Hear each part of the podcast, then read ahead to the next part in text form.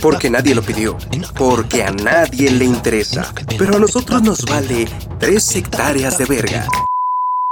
Aldo Hernández y Aru Sabay en Inge su Madrex.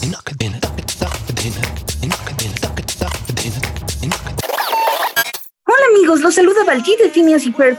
Y bueno, no sé si han visto a Arus o a Aldo. Estábamos a punto de comenzar el programa, pero no los he visto. ¿Alguien los ha visto? ¿Cómo pasar lo increíble?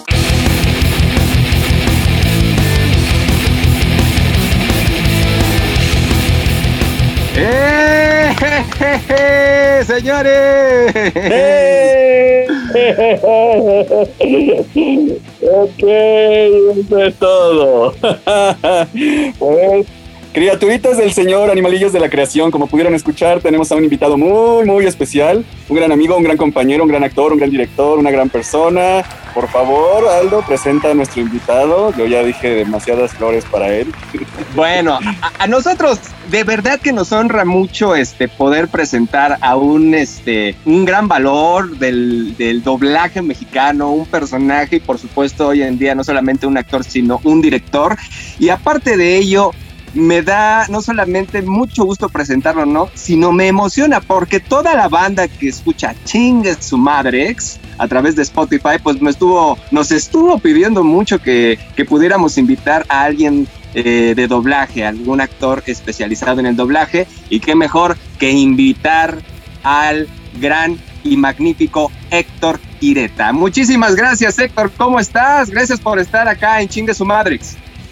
No, pues muchas gracias por la invitación, Aldo. Estoy muy contento de estar con ustedes, con Aruz, contigo. Y bueno, pues ahora sí que empecemos por donde ustedes me digan, por el mero principio. Exactamente. Pues ahí está. Oye, déjame decirte, este, Héctor, que eres el padrino, este, de, de ahora sí, de, de, actores de doblaje, porque seguramente más adelante en la otra temporada vamos a tener también a otros, este, actores de doblaje. Y este, bueno, pues estamos muy felices, muy contentos y pues también nos reportamos, ¿verdad? Claro que sí. Es que, ahora sí que honor que ustedes me hacen. Muchas gracias por, por iniciar este proyecto conmigo. Y pues, como dice su programa, pues chingue su madrex. Este, vamos a, a, iniciar entonces. Vamos a iniciar. Pues Adelante. bueno, señores, bueno. antes de comenzar con el, el, programa del día de hoy, que es el programa número, bueno, el episodio número 10 de esta primera temporada de Chingue su Madrex, que vamos, bueno, con esto vamos a cerrar el año, vamos a cerrar un ciclo y por supuesto vamos a hacer eh, un replanteamiento para la segunda temporada que va a empezar en el 2021. Este, les sugerimos y les seguimos pidiendo que escuchen nuestros episodios, episodios anteriores y que nos sigan por supuesto a través de las diferentes plataformas como por ejemplo Spotify, eh, Google Podcast, también a través de Anchor y muchísimas plataformas más donde se distribuye este podcast cómico mágico musical. Bueno, pues vamos a arrancar, ya tenemos por supuesto, como comentamos, a Héctor de este lado con nosotros. Eh, y bueno, Arus, me encantaría que tú comenzaras, este, bueno, con, con las preguntas, eh, o que eh, comenzaras con los comentarios, que eh, dinos cómo vas a comenzar, este Arus, porque déjenme, me, déjenme, déjenme decirles, señores, que bueno, Arus este, nos dio la oportunidad de que Héctor estuviera el día de hoy con nosotros. Arus. Hola, no, pues más que nada fue el propio Héctor el que me aceptó la invitación y, y sobre todo eh, con, el, con, el, poco tiempo de, de, que se lo dije, ¿no? Que me dijo, pues déjame hago un huequito y, y a darle gordo. Así que vamos a empezar. Héctor, inicias muy, muy joven en esto. Muy, muy sí. jovencito en, en, en, la, este, en, el gremio. Este, ¿Cómo fue? Eh, porque conozco a varios compañeros que en algunas ocasiones es de casualidad porque ellos querían o porque tienen algún pariente que este que trabaja ya en esto y los llevó y les gustó. Entonces, este, eh, son esas tres posibilidades, ¿no? Así de casualidades que, ay, necesito un niño. Ah, yo conozco un niño que habla bien bonito y que lee bien bonito y, ah, pues tráemelo y le hacen prueba y queda. O, como te dije, que ya tenía la, ansiedad y pues lo empezaron a reportar en todos lados, teatro, cine, televisión e incluso doblaje y pega. O la última que pues, es pariente de alguien, lo lleva y pues le gusta y pega. ¿Cómo empezaste tú? Pues mira, antes de ser actor de doblaje, empecé haciendo locución de comerciales a los cuatro años de edad, les estoy hablando del año 2000. Este, mi mamá es locutora, es Almeireta de Alba, es actriz de televisión y también pues locutora, entonces yo la acompañaba a sus grabaciones eh, y entre esas grabaciones un amigo que se llamaba Rolando Gómez, en paz descanse, este, pues le dijo, oye, ¿qué crees? Llegó unas pruebas de voz para Coca-Cola, pero los comerciales eran para el estado de Querétaro. Entonces hice prueba de voz eh, que era, yo quiero un carrito, yo quiero un PlayStation, ¿no? Todavía no sabía ni leer, entonces este, me iba diciendo mi mamá de, no, di PlayStation, ¿no? Que era, se me hace así como muy, muy difícil decir la palabra, eh, palabra de PlayStation, ¿no? Entonces, este, pues enviaron mi prueba de voz y afortunadamente me quedé y ya me tocó grabar el comercial de este de Coca-Cola, ¿no? De yo quiero un PlayStation, yo quiero un carrito. Y después, o sea, seguí haciendo muchos comerciales, hice ese, hice la campaña publicitaria de un expresidente municipal ahí en Querétaro que se llamaba Armando Rivera y hacían, pues, que los niños tuvieran un valores ética, ¿no? De separa tu basura, hasta me acuerdo de las canciones, ¿no? Separa tu basura, vidrio, plástico, metal y papel y sigue estos pasos, ¿no? Y también este, este, esterilización de tus mascotas. Mmm, también cada año hacía para el Día Internacional del Agua, que esos comerciales los enviaban a Las Vegas, Nevada. Entonces eh, también me tocaba hacer eh, ese tipo de campañas. Mm, ah, Providencia Cobertores. De hecho, si buscan en YouTube hay un video de, eh, yo tenía en ese tiempo como unos 8 o 9 años, que sacaron un, este, ay, ¿cómo sería? Ah, unos cobertores de Cars y otro de los Piratas del Caribe. Entonces, esos comerciales que, que escuchaban del niño Disney, era yo, ¿no? De Providencia trae para ti los cobertores de la nueva película de Disney Pixar, Cars, están padrísimos, ¿no? Y todo eso. o de, te digo, hice esas dos.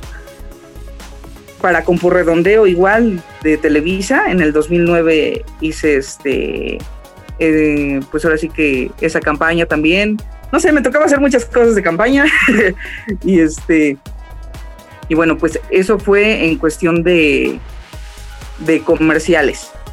Y doblaje pues siempre me llamó muchísimo la atención, era algo que me interesaba. Yo sin saberme el nombre de muchos de mis compañeros ubicaba las voces, ¿no? Como de, ah, este personaje, o, no sé, un ejemplo, eh, la niñera habla igual que Didi de los Rugrats.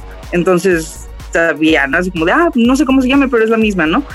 Y este, bueno, mm, pasa mi cumpleaños de ocho años en casa de mi tía Rosario de Alba, que fue la primera locutora infantil de México y también este, la baladista de América. Y bueno, pues este, mm. ella siempre se dedicó a, a, esto, digo, hablo en pasado porque ella falleció en el año 2014 y bueno, pues este, le dije, oye tía, quiero hablar contigo.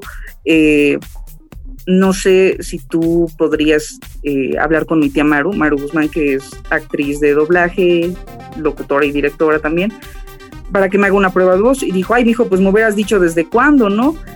Y bueno, pues habló con mi tía y a la semana más, más o menos, yo te estoy hablando, creo que fue exactamente un 20 de febrero, este, que yo hice mi, prueba de, voz para doblaje y sí fue muy sincera.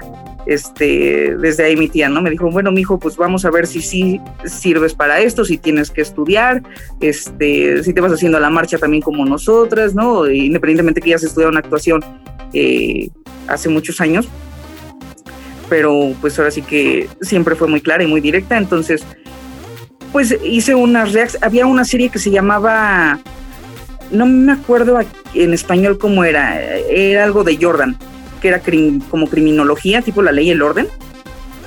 Les estoy hablando del año 2004. Creo que la pasaban en Canal 5, Canal 4. Canal 5. Y entonces me tocó hacer unas este, reacciones de un niño que tenía mucha temperatura, no lo querían llevar al hospital, no sé por qué este, ese fue uno. Luego me hizo una prueba de otro niño más grande que este, estaba a punto de ser abusado sexualmente por su profesor y bueno, la mera no le pasa nada, alguien lo mata. sí, o sea, muy, muy tierno, muy tierna este, la historia de cada capítulo. Y bueno, pues resulta que eso era prueba de voz, pero lo habían dejado grabado. Y, o sea, afortunadamente siempre he tenido, no sé, este, pues he sido bendecido, he tenido suerte. Y eh, me dijo ella, ¿qué crees? Este, no te puedo dejar estos personajes porque ya hay unos niños que los, eh, que lo van a, los van a hacer en la tarde. Entonces yo, ah, sí, está bien, ¿no? Normal. Eh, yo estaba muy emocionado, entonces ya así de, ah, bueno, al menos ya hice Oye, pero sí, sí, sí fue esa aceptación, sí fue así de, ah, bueno, pues no hay bronca, fue de, bueno, está bien, este, no hay problema. Sí, o sea, yo sabía, pero no, ahora sí que no me iba a sentir porque yo sabía que era prueba de voz, entonces. Ok, este, ok. Pero aquí, aquí viene el Homero bueno, este, de la historia. Pues que va llegando la mamá de los niños, que también es actriz, y le dice, oye, ¿qué crees? Mis hijos no van a poder venir en la tarde porque no sé qué tenían, ¿no? Y entonces ella, ah, sí, no, no te preocupes, este, bueno, pues ya eh, lo sigo contemplando, lo sigo llamando después, muchas gracias, bye, ¿no? Y entonces me dice, pues mira, mi hijo, fírmate, ya grabaste tus primeros looks. Y yo así de, ah, no puede ser, ¿no? O sea, desde ahí, este, desde el primer día que yo entré a grabar una sala de doblaje, pues no solo fue prueba, sí ya fue grabación total. Y ya me tocó firmar mis primeros looks en esa serie. Ok. Ahorita, que dices, eh, ahorita, que, ahorita que dices eso me acordé de, de, de, conocido director que dice, a ver, tú, chamaco, como te llames, graba, ¿no? Sí, bueno, pues hay muchos señores que dicen eso. Eh, eh, ¿Estás de acuerdo, este, estás de acuerdo, Héctor, que bueno, obviamente esto que nos platicaste, pues quieras o no, ya, ya traía de cierta forma tablas, ¿no? Enfrente del micrófono pero hay, una cosa bien particular que por lo menos yo creo que sí sucede a nivel actoral, ya sea en cualquiera de las áreas, ¿eh? ya sea teatro, televisión, cine, y en este caso es muy bonito escuchar este, pues este anécdota porque justamente estarás de acuerdo conmigo que independientemente de la preparación que puedas tener, porque puedes tener una excelente preparación, también existe un poco de fortuna. ¿Tú, tú crees que, a veces también en este medio, ya sea, no solamente en el doblaje, digo, pero en específico comentando la anécdota, a veces es importante o, o, va pegado de la mano la preparación con la fortuna o la fortuna de repente llega, te ilumina y dices, güey, o sea, esto pasó y de aquí ya, ya soy, o sea, me llegó la fortuna, pues la, la suerte, por llamarlo así. ¿Crees que es importante, es indispensable? Mm, mira, pues, o sea, yo te puedo decir, por ejemplo, aquí estamos hablando de, ok, sí, tenía familia que se dedicaba a esto desde toda la vida, pero así como puede ser la gente muy querida, puede ser no querida, ¿no?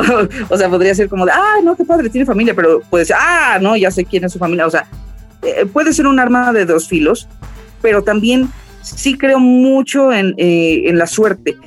Yo pensé que, bueno, este, por ejemplo, eh, después de esos dubs dije, bueno, quién sabe, eh, tal vez no, no pegó mucho en esto. Fui a hacer eh, sala, no sé, como dos semanas y desde ahí, o sea, dos semanas, ¿no? O sea, no fue mucho porque yo he visto que hay mucha gente que le ha costado demasiado trabajo, que ha estudiado actuación o que, o sea, que no para de reportarse y a veces no, no está el resultado que ellos querrían, ¿no? O sea, que se tardan muchísimo en que alguien te voltee a ver, en que alguien se fije en ti. Este, entonces, sí creo que fue también suerte. No pensé, este, lo he llegado a hablar mucho con mi mamá a veces, ¿no? No pensé que fuera yo a pegar tanto en esto y no por decir, ay, ¿por qué yo, no? Sino porque precisamente, ¿no? Pues decía, tal vez nada más voy a estar en esta empresa, ¿no? Que prácticamente pues este, donde trabajaba mi familia. Pero pues no, afortunadamente me fueron conociendo, me fueron presentando con otros directores, hacía sala con otros directores también. Y pues les fue llamando la atención mi trabajo, lo que yo hacía. Eh, ya tenía yo aparte como que los tonos de locución, que eso también aprendí mucho, ¿no? Que una cosa es tener los tonos de locución y otra cosa tener tonos actuados, ¿no? Entonces como que les llamaba la, la, atención mi trabajo y me empezaron a recomendar en otras empresas o en televisoras también. Este, cuando hice lo de Compo Redondeo, cuando hacía lo de Coca-Cola, así me recomendaban, a cada rato luego sonaba el teléfono, entonces ya le llamaban a mi mamá de un lugar nuevo para que fuéramos a tal empresa o a tal estudio, entonces ya ahí andábamos apuntando en la agenda ahora dónde ir. Y sí ha sido hasta la fecha cuestión de constancia, disciplina, pero también mucha es Exactamente, es exactamente es eso lo que confirmas conmigo, ¿no? O sea, independientemente de que nazcas para hacerlo, a veces sí, sí la, la, fortuna, la suerte, como tú dices, es, es importante porque vaya, eh, te, te, puedes quedar ahí, ¿no? Digo, tú, tú como dices, tenías pues ya toda una, una pequeña trayectoria, tenías familia en el medio, pero aún así te decían, híjole, pues está padre esto que hiciste, pero pues es una prueba y ya lo tiene otra persona. O sea, no tenías como eh, el influyentismo, este, ah, ¿no? Que dijeran, ay, te, va, te, los vamos a quitar ellos y te los vamos a dejar a ti. Entonces, ¿qué pasa con esto de, de la fortuna? Que bueno, naciste, naciste para eso y es en el momento en que se conjuga el universo pasa algo sorprendente porque es así, ¿no? Y como tú dices, después de a veces hasta dos semanas, una semana, lo que sea, llegas y, lo ejecutas. Y bueno, ese es apenas el, principio, ¿no? Arus, Arus, querías hablar. Aquí sí voy a diferir un poquito contigo, Aldo, en cuanto a lo de este, la fortuna, porque en este caso, pues Héctor ya tenía las bases, ¿no? Como dices, ya había hecho locución y eh, le hicieron la prueba para doblaje y a final de cuentas se tiene una ventaja y no, ¿sí? Que es que era un niño. Y tú sabes que en doblaje los niños son más, este, más dúctiles, no todos, y es a lo que voy. Este, menciona que pues eh, prácticamente su familia eh, trabajaba en esto, ¿no? O sea, ya, ya tenía parientes ahí trabajando en, doblaje. Y como dice, a veces eres el más querido, pero también el más odiado.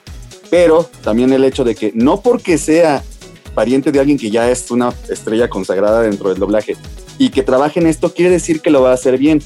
No voy a decir nombres, pero todos hemos visto, hay hijos de actores que son muy buenos. Incluso considero que muchos mejores que mejores Sí, no, yo, he escuchado de niños bárbaros. O sea, que de hecho este niño no sé por qué lo traen aquí, güey. También, pero también hay casos de, de, de, este, de hijos de actores de doblaje que también están súper consagrados y son las superestrellas de doblaje que no son tan buenos. ¿sí? Vamos, mm, yo no soy el gran actor, pero pues en este, en este, ahora sí que estando en el atril todos nos damos cuenta de, quién la arma más y quién la arma menos, ¿no? Y es sorprendente el hecho que digas, bueno, no, a mí no me sorprende, ¿no? Más bien es así como que digo, mm, sí es cierto, no porque su papá o su mamá sea una chucha cuerera en esto, ellos lo son, ¿sí? Entonces, este, pues los escuchas y dices, no, o sea, no sé si le faltó que lo trajeran más al atril, si no nació para esto y se dedica nada más por, por este, como, como una tradición también familiar, o qué pasó ahí que no se da eso que en Héctor sí se dio. Claro, sí, yo, yo, yo, yo hacía el apunte de esta, de esta serie de la fortuna porque sí, justamente, aunque tú estés ahí, llega un momento en que te llega la luz, ¿no? O sea, te ilumina y no solamente con tu inicio, o sea, puedes estar en el lugar exacto, en el momento correcto y funcionas para una película y te quedas con una película. Por eso te decía que no, no solamente es a nivel este a nivel eh, doblaje, sino también en cualquier otra área, ¿no?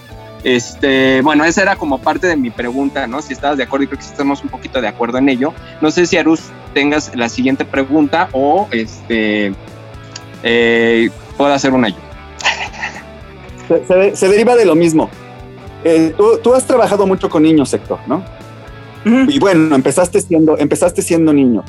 Mi pregunta es esa, o sea, de todos con los que tú empezaste eh, trabajando, eh, yo que te conozco poco, hace poco relativamente, no veo que hayas hecho así como que una gran amistad con los que eran niños de tu generación, ¿sí?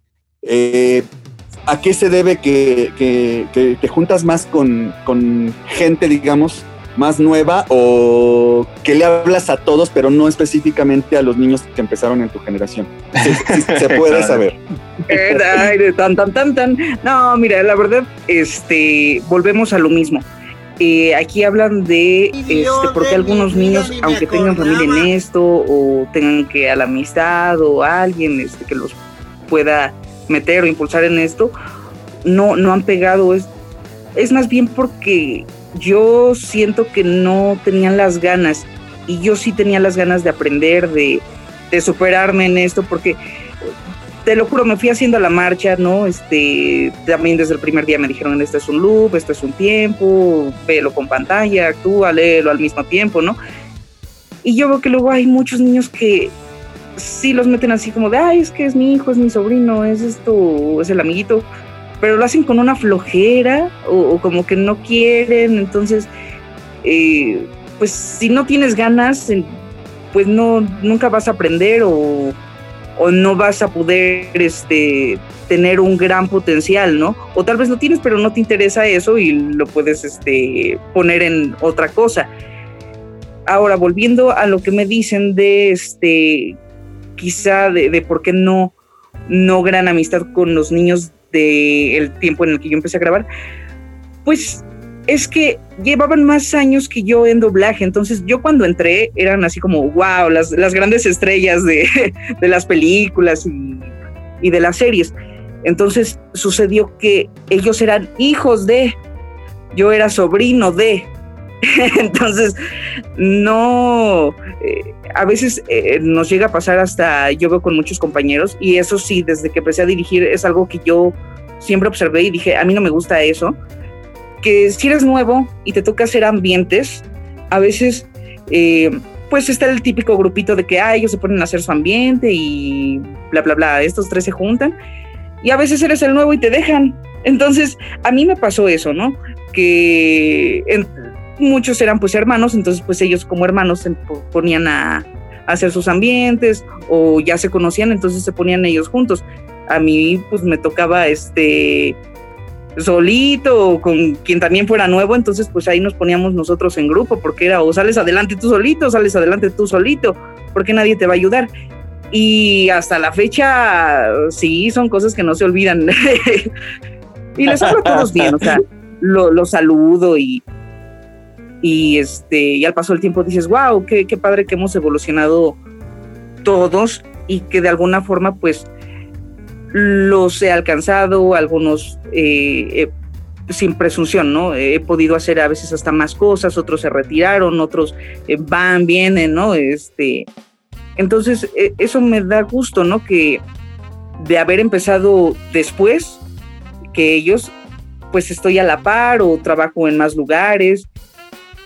No sé, o sea, yo, yo voy a todos lados, trato de llevarme bien con, con toda la gente.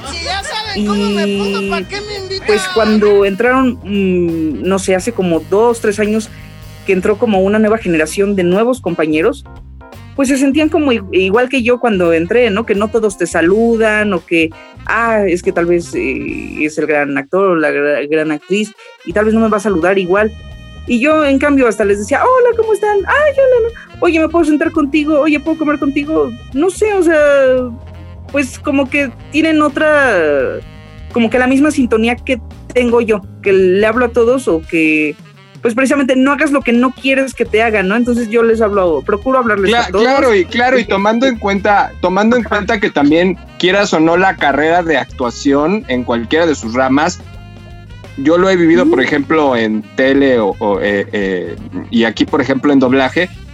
Sí, hay que ser sinceros, llega a ser un poco elitista ¿no? Respecto a las personas con las que te relacionas. Digamos que, por ejemplo, elitista en la, en la TV es a nivel físico, ¿no? Y acá en el doblaje es como a nivel de con quién te juntas, creo yo, ¿no?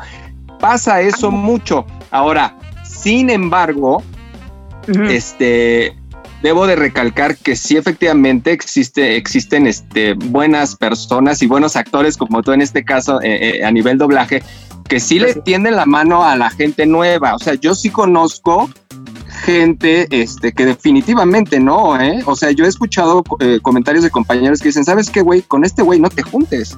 Sea, ¿por qué? Porque este güey es así, así, así, ¿sabes? Pero bueno, qué, qué bonito que tú lo expresas y qué bueno que, que, que, estás abierto a todo este abanico de posibilidades, porque ahí hay una cosa bien importante.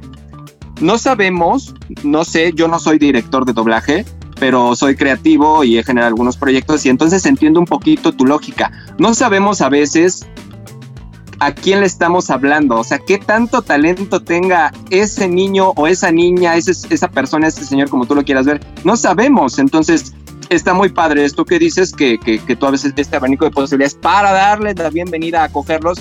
Y también, bueno, hay quienes se ofrecen a, a, apoyar gente, ¿no? Que dicen, bueno, yo te voy a arropar y te voy a apoyar en ese sentido y, y, y sí te pueden decir, te falta esto, eh, yo ah, te sí. sugiero que hagas lo otro, que busques un curso, que, hay, que te ayudes con el canto. Entonces, a mí por lo menos, no sé tú, Arus, me parece una forma, este, eh, muy bonita y también este, muy generosa eh, de ser como, como director, ¿no? Y también como actor, digo, porque independientemente de cualquiera de los roles, este, una persona como tú que ya está dirigiendo, que ya tiene una trayectoria este, más, mucho más grande que, por ejemplo, nosotros dos, entonces abres ese abanico de posibilidades. Este, Arus, ¿cómo ves?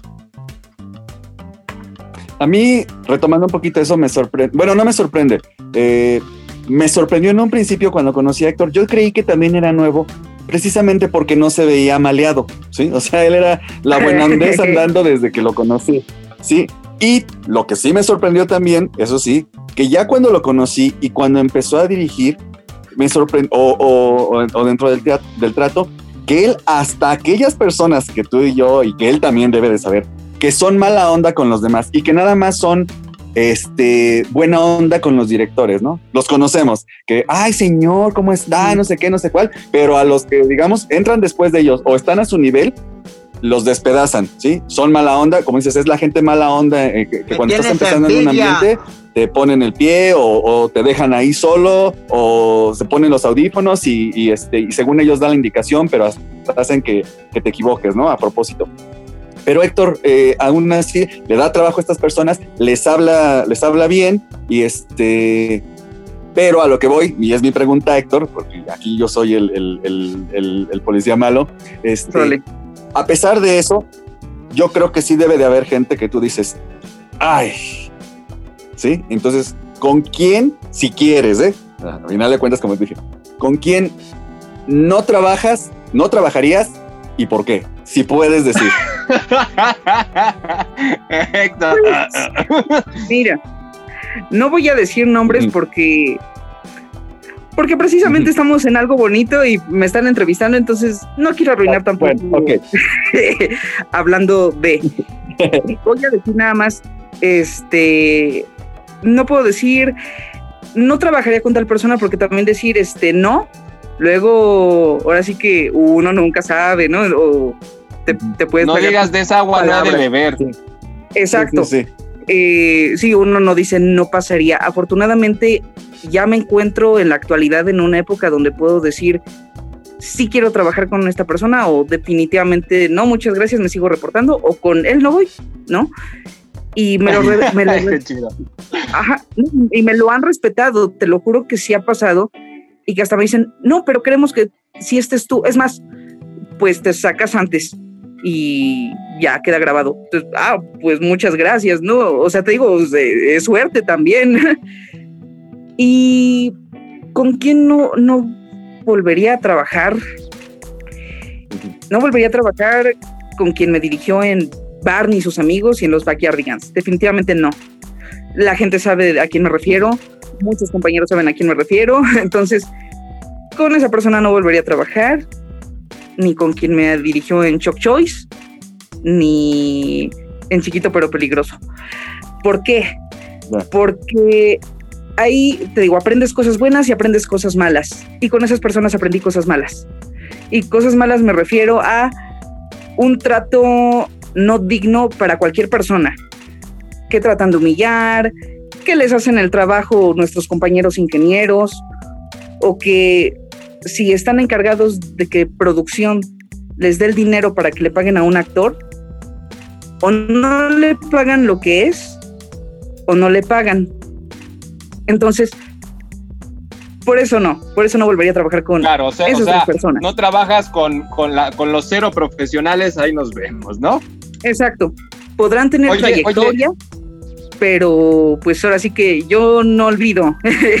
claro, Héctor. Oye, Héctor, yo tengo otra pregunta. retomando un poquito el hilo con el que comenzamos, ¿no? Nos platicaste desde tus inicios, cómo abordaste tu primera, tu primera prueba llamado, entre comillas, de voz. Eh, yo quisiera hacerte una, una, una, pregunta por ahí en esa, en esa parte de, de, de, la línea de tiempo. Ajá. Eh, ¿Qué director? Sí, sí, obviamente también quieres decir su nombre. ¿Qué director? Pero me parece que sí, porque es bonito. ¿Qué director a ti recuerdas en tus inicios que te hizo sudar? O sea, sabes, yo me he enfrentado a, algunas veces a directores que me hacen sudar bonito porque te están exprimiendo como actor, y entonces llega un momento en que dices, oh, me, está exigiendo muy chingón, o sea, me está exigiendo realmente y me está tratando también aparte bien, ¿no? Porque como tú dices en, en las anteriores palabras comentadas, hay quien sí te llegan a tratar mal, pero este me está tratando bien, me está sacando el jugo y estoy, estoy así que sudo, que sudo, que sudo, que sudo. ¿Recuerdas a, algún director que te hizo sudar de esa forma y que, y que le agradeces es, esa, esa enseñanza y que te quedaste con un poquito de, de él o de ella? Mira, hoy justamente lo hablamos y lo hablé con otros compañeros actores. No sé, empezó a salir así la, la, conversación de qué directores son o fueron exigentes y, y los sigues admirando y te siguen cayendo bien y que aparte te podían exigir pero eh, eh, sin humillar y que te explotaban la actuación. Mm, aquí va una anécdota este, que me explotó y que fueron mis primos llamados con él y también se lo agradezco y donde quiera que esté, el señor Maynardo Zavala. Me tocó trabajar con él todavía y yo me ponía, iba empezando, entonces sí me ponía un poco nervioso y es lo que hablábamos hoy. Él explotaba todo lo que pudiera de ti, la actuación. Y vuelvo a lo mismo, yo tenía todavía los tonos de locución, aparte iba empezando, no me acuerdo qué serie era, me tocaba gritar muchísimo, muchísimo. Y entonces yo no sacaba completamente la voz y él me decía, no, hijo, es que sácala, ¿no? Y grita bien y, y más fuerte, ¿no? Y fue quedando, y yo primero decía, ay, no, quién sabe, tal vez no le guste mi trabajo, quién sabe si me vuelva a llamar, ¿no? Porque pues aparte, toda una luminaria, toda una institución, y yo decía, bueno, aparte yo soy nuevo, quién sabe, ¿no? Tal vez, pues en comparación con los compañeros y los niños que ya estaban, pues sí, tal vez no le iba a gustar cómo había trabajado. Sin embargo, un día me lo vuelvo a, encontrar como a la semana, a los 15 días. Y entonces e, eso fue lo que más me impactó, ¿no? Porque me dice, a ver si ahora sí trabajamos bien, pero yo pensé que me lo decía a mí. Y entonces yo así de, sí, señor. Y dice, no, hijo, es que discúlpame, ese día tenía tos. Y entonces yo, dice, me sentía un poco mal. Dice, pero te quedó muy bonito. Entonces, es de las cosas que dices, wow, que me lo haya dicho él, pero yo me había asustado porque me dijo, a ver si ya trabajamos bien. Dije, ay, no, en la torre, no, este, es contra mí. No, me dijo que era porque él se sentía mal, pero que me había quedado bien. Y él, trabajé, me tocó trabajar con él todavía eh, el año en que falleció, creo que fue en el 2007, 2008, y siempre amable y de hecho, pues ahí es cuando me di cuenta que, ah, no estoy haciendo algo bien, porque bueno, eso fue como dos años antes o tres, y ya en el 2007, pues básicamente no me tenía el que, o sea, me daba las indicaciones normales de cualquier director, pero no, no me tenía que decir lo mismo, ¿no? De que explotara tanto mi actuación, estaba como que, pues bien, no, no me dio otro tipo o algo, ¿no? Y con quien me encanta, bueno, me encanta o me encantaba trabajar, este, porque explotaba mm, pues lo mismo que decimos, ¿no? ¿Quién te hace sudar o el potencial o esto? Rocío Garcel, toda una institución en doblaje. Entonces, ella, este, siempre me ha tratado bien, hijo, ¿cómo estás? Esto, el otro. Y, y tendía mucho, por ejemplo, a... Yo hablo muy agudo, mi voz es aguda. Y entonces eh, siempre hemos sido como que chiqueones, la señora y yo, ella siempre me habla muy tierno y yo también, ay, hola señora, ¿cómo está? ¿No? Entonces, o sea, como que estaba, eh, regreso a mi etapa de 9, 8 años cuando le hablo, hola señora, ¿no? Y entonces, este, ella me, me, explotaba mucho en esa cuestión, ¿no? De que, ay, es que eh, este niño que tiene seis años, cuatro años, yo les digo, les va, le va perfecto el torito, entonces, este, qué bueno que sí lo aceptaron, qué bueno que te lo dieron. Y me tocó hacer una época muchas películas y muchas series con ella, pero cuando sí súper este, me explotó fue en una telenovela que grabé hace como unos, en 2016, que seguramente la vieron muchos este, en Canal 7 y bueno, en otros países que transmiten muchas novelas brasileñas, que se llama este, Verdades Secretas. Era brasileña, muy buena. Eh, creo que eran 20 capítulos ya doblados y... Eh, en original creo que eran 30, no me acuerdo bien, eh, que le disminuyeron 10, pero pues yo estaba acostumbrado siempre a hacer al niño chiquito, a este, eh, chiqueado y me va tocando la etapa donde ya me empiezan a llamar para hacer a los adolescentes medio galanzones. Entonces, aparte me tocó este, esta novela, yo nunca había visto que en una novela brasileña pasaran desnudos. Entonces me tocó este pues, aprender me los tocó desnudarme con la voz. Ah, exacto. me tocó desnudarme y me tocó, no, me tocó, pues sí, las escenas de besos, que porque aparte muy apasionado, porque el niño eh, tuvo muchos cambios en toda la novela. Entonces ahí fue cuando realmente explotó, pero la forma en que ya me tocaba ser un adolescente, pero que está viviendo todo, ¿no? Primero pues era muy tierno y él así como, ay, no, este, yo espero encontrar a la mujer ideal y voy a perder... Él estaba como mujer casi, no va a perder este, mi virginidad con la indicada, ¿no? Y entonces el papá... ya que me case. exacto, sí, hasta que me case. Entonces, este, e, esa era como que la fase uno del chico. La fase dos fue que el papá contrata a una sexo servidora y le hace creer que es una, una cliente de la empresa. Y entonces, sí, sí, o sea, ya sabes, lo típico de las novelas brasileñas que están muy buenas. Y entonces, este, él se enamora de ella, y ella también se enamora de él, al final se siguen acostando. De hecho, ella ya después ni le aceptaba el dinero al papá y él súper enamorado de que, ay, no, es que fulanita y que esto, que el otro. Pero me tocó hacer esas escenas, ahora sí que de cama, entonces yo me quedé así como, ¡Ah! y entonces ella, no, hijo, pues vas a hacerle así, ¿no? Y yo, pero es que, no, y vas a aprender a besar, entonces bésale así, y hazle así, ¿no? Entonces yo así de, ay, Dios mío, ¿no? Y qué pena, y aparte, pues, con una señora que me conoce desde chico y que tú tengas que hacer tus reacts, tus, reacts sexuales.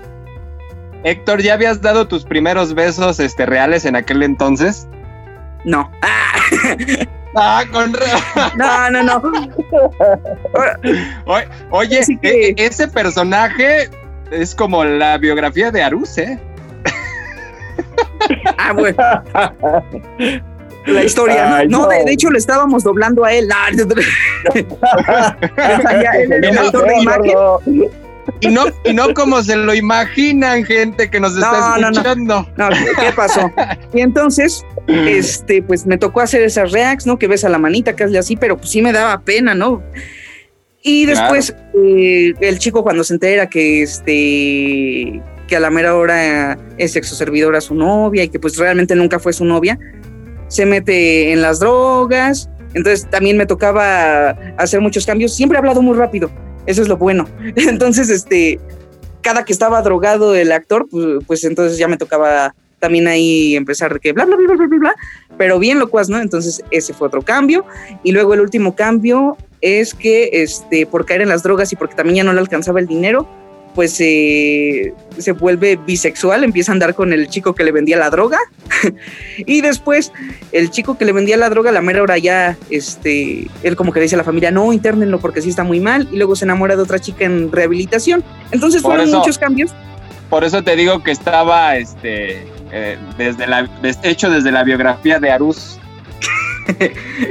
pues nada, no, yo no me sé toda su vida, pero bueno, pues está bien. Entonces, si tú lo dices, pues seguramente sí experimentaste muchos cambios de humor y de personalidad y de, situaciones dentro de esa dentro de esa novela, ¿no? O sea, eh, eh, de, pasar del niño bueno al drogadicto a, este, pues, ¿qué sería? Sexo servidor por droga. Ajá, no, no, y aparte, aquí va lo más padre y lo más bonito. Terminamos la novela y me dijo la señora, este, quiero pedirte perdón si en algún momento yo te exigí demasiado, pero lo lograste y me gustó mucho cómo quedó tu trabajo. O sea, les juro, ¿no? Ahorita me decía, ay, sí, no, ay, sí. Este, nos abrazamos y hasta lloramos, se los juro que sí. Y me da mucha emoción que yo pueda contar ese tipo de cosas porque, ajá, o sea, toda una institución en doblaje, me encanta su voz. De hecho, para mí, y no me da pena decirlo, es, para mí es la mejor voz de Julia Roberts porque tienes encanto dulce y sensual a la vez.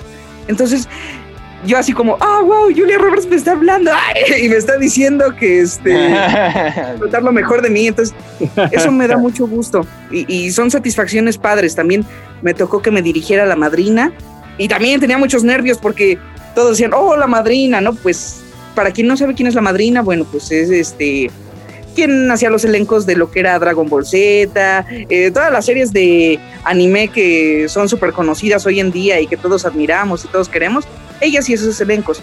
A mí me tocó conocerla en el 2012 y pues yo estaba muy nervioso porque dije, ay no, tal vez este, si es muy exigente. Y sí, sí es exigente. Y de hecho, este, ella me veía así como que, ah, este está nervioso y ya cuando terminé mi llamado, que fue poquito, pero le dije, disculpe, es que eh, estaba nervioso porque qué tal si a usted no le gustaba mi trabajo y me dijo, no, te quiero decir que este que me gustó tu trabajo y que tú me supiste demostrar que lo hiciste bien y yo así de, ay, que también te diga la madrina eso, es como, wow, qué padre. o sea, he tenido esa fortuna.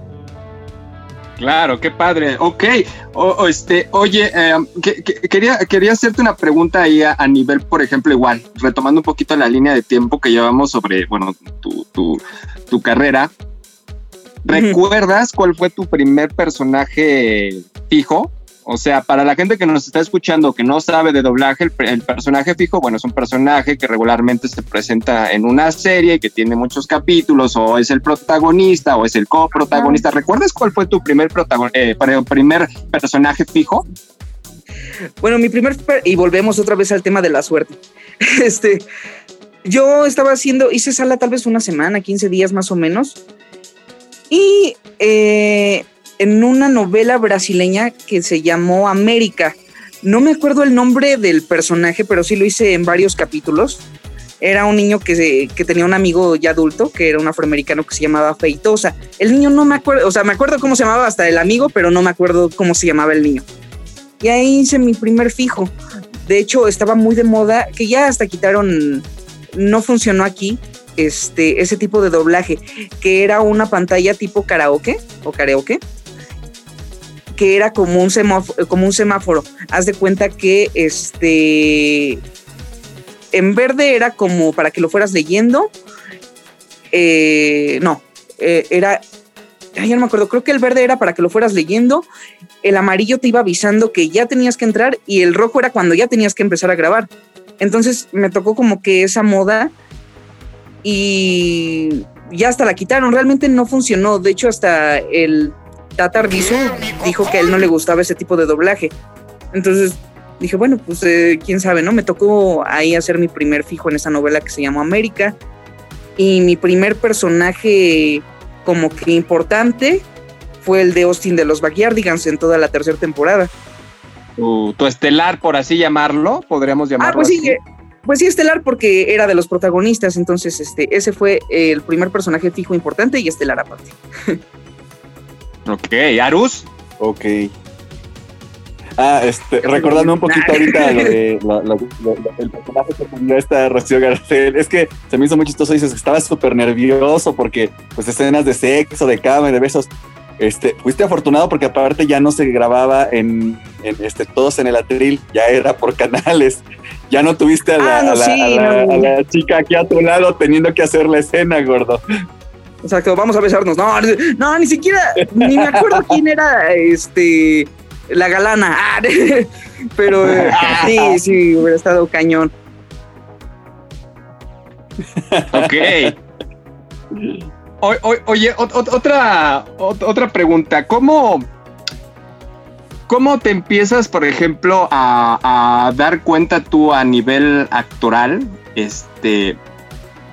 Vaya, no sé si te ha pasado, esto es una pregunta también que me interesa mucho hacerte. O sea, te vas dando cuenta que recibes, por ejemplo, notas buenas, ¿no? Te dicen, me gustó esto, me gustó lo otro, pero, pero tú como actor, ¿dónde te das cuenta? Al momento que grabas o después de que escuchas tu trabajo, donde dices, creo que me, creo que me falta esto, pudiera mejorar esto, digo, porque, porque siempre nos pasa, ¿no? Y incluso a veces, aunque no, no es necesario, o otros lo ven y dicen, oye, está muy bien, muchas veces somos muy exigentes, me parece que es tu caso por lo que nos comentas. ¿Dónde, te das cuenta tú cuando grabas, este, en el momento o cuando escuchas este, tus grabaciones en alguna película, en alguna serie, que dices, híjole, eh, que también puede ser un buen consejo para todos los que nos están escuchando, ¿no? O sea, ¿cómo te das cuenta? O sea, ¿dónde, dónde falta algo? ¿Al momento de grabar o cuando escuchas las grabaciones? Ay, lo noté desde la primera vez que, que me pude escuchar, porque no, yo supongo que a todos nos ha pasado. Que bueno, tú crees que hablas de una forma y te escuchas de otra totalmente diferente. Por ejemplo, cuando este, grabé en mi primer película, este, fue la de unas locas vacaciones sobre ruedas que salía Robin Williams. Y entonces este, yo hacía a Billy Gornick, que era un vecinito que salía ahí, este, eh, pues ahora sí que en la película.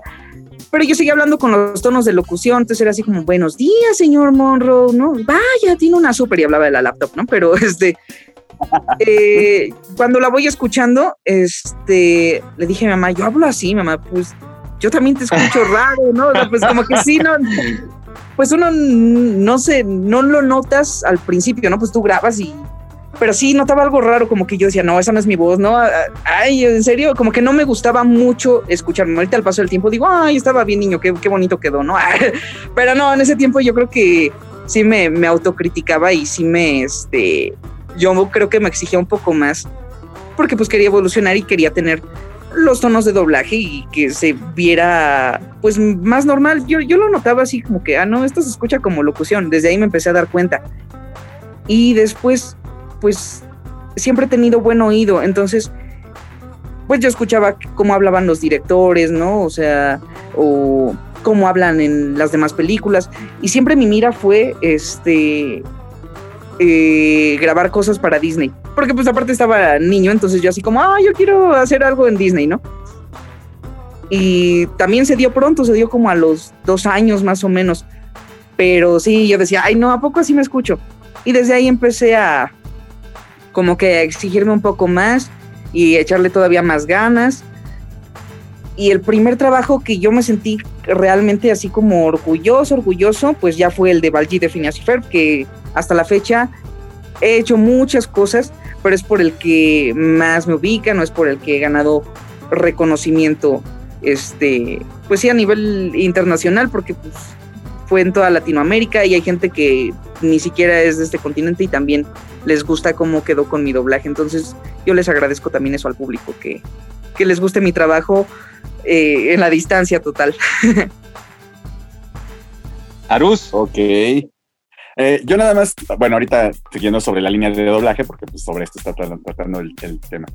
Eh, ¿Te es fácil, dijiste, para ti identificar voces? Con esta nueva generación que tú dices que entró, que ahora tú armas tus repartos, ¿te es fácil armar los repartos así que tú digas, ah, esta voz le, le, puede quedar, ah, este personaje para, para tal actor? O de repente sí te pasa eso que, que me han contado algunos directores de que es que a veces me bloqueo y este, y hasta para hacer los ambientes, no me acuerdo de nadie. No sé si a ti te llegue a, pasar eso o, te sea fácil armar tus, tus elencos.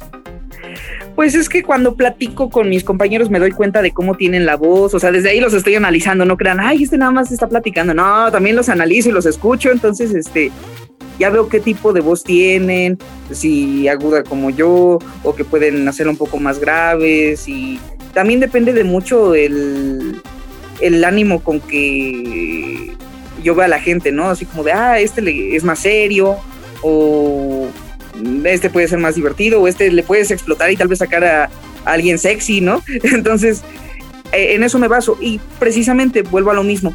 Conozco a, a mucha gente, tanto nueva como los grandes, pero sí este, me he fijado a la hora de dirigir, como, ah, este le podría quedar a tal compañero, o, ah, este chico que se vino a reportar, o sea, tomo mucho eso en cuenta. a veces tal vez la gente diga, ay, bueno, quien ya está en esto y se ha reportado conmigo, tomo mucho en cuenta que vayan a hacer sala, bueno, cuando se podía. Luego yo tenía tres, cinco personas ahí en la sala, aparte del ingeniero, el actor o la actriz y yo. Entonces, pues es que también cómo van a aprender si no los dejan que vean. Entonces desde ahí me fijo, ¿no?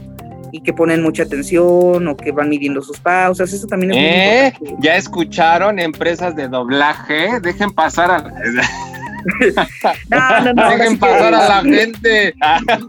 Eh, ¿Qué no oíste, Aldo, cuando se podía? Sí, cuando se podía. Bueno, volvemos a lo mismo. También en otras empresas luego no se puede, aunque no hubiera pandemia, ¿no? Pero conmigo siempre se ha podido. Porque también yo he visto, volvemos a lo mismo, compañeros que luego dicen, hola señor, me reporto, hola señor, me reporto, puedo pasar. No, es que está haciendo mucho calor, regresa después. Mm, pues después No, a No, no, Yo eh, también- eh, Héctor, y es, Héctor, y eso es si bien te va. Porque Ah, hay no, otros sí. que abren, porque la hay otros que abren la, abres la puerta y entonces te miran de abajo hacia arriba y ya te hacen un gesto y tú dices, con permiso, ¿sabes? O sea, ¡Cállate los hijos! He, he visto, me ha tocado o que mm, ver eso o que compañeros lo digan igual, ¿no? Así como de, es que fulanito simplemente ni siquiera me dejó decir, hola, buenas tardes, me cerró la puerta.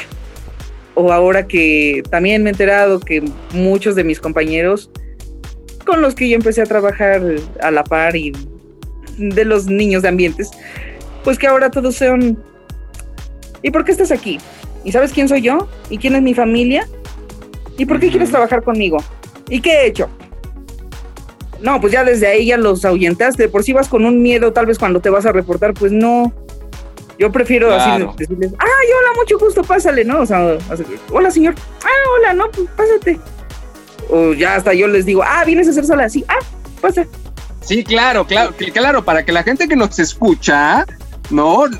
Nada más ven en, en YouTube, en las redes, en Facebook, la parte bonita, güey. No estamos hablando, no queremos hablar de la parte mala nada más ni de la parte bonita, sino agarrar un equilibrio para que también la gente que está estudiando, porque yo ahora veo en Facebook muchos este, directores de doblaje que han puesto sus escuelas, qué bien, qué chido, este, voy a diferir con algunos métodos de enseñanza, a lo mejor yo, ustedes no, pero lo que sí tengo que decir es eso, ¿no? Que, que la gente que nos está escuchando seguramente que está pensando en entrar o que va iniciando, se va a dar cuenta que se va a topar con directores como Héctor Buena Onda que te dicen, sí, ¿cómo estás? Pásale adelante, mira, siéntate, este, hasta muy cortés, de hecho que a lo mejor se puede excedir uno de cortés y de amable, pero también te vas a encontrar y no por eso vas a desistir, pero te vas a encontrar con mucha gente que te va a ver mal. A mí me tocaron dos, uno que me dijo, ¿por qué abres la puerta? ¿Que no ves que estoy trabajando? O sea,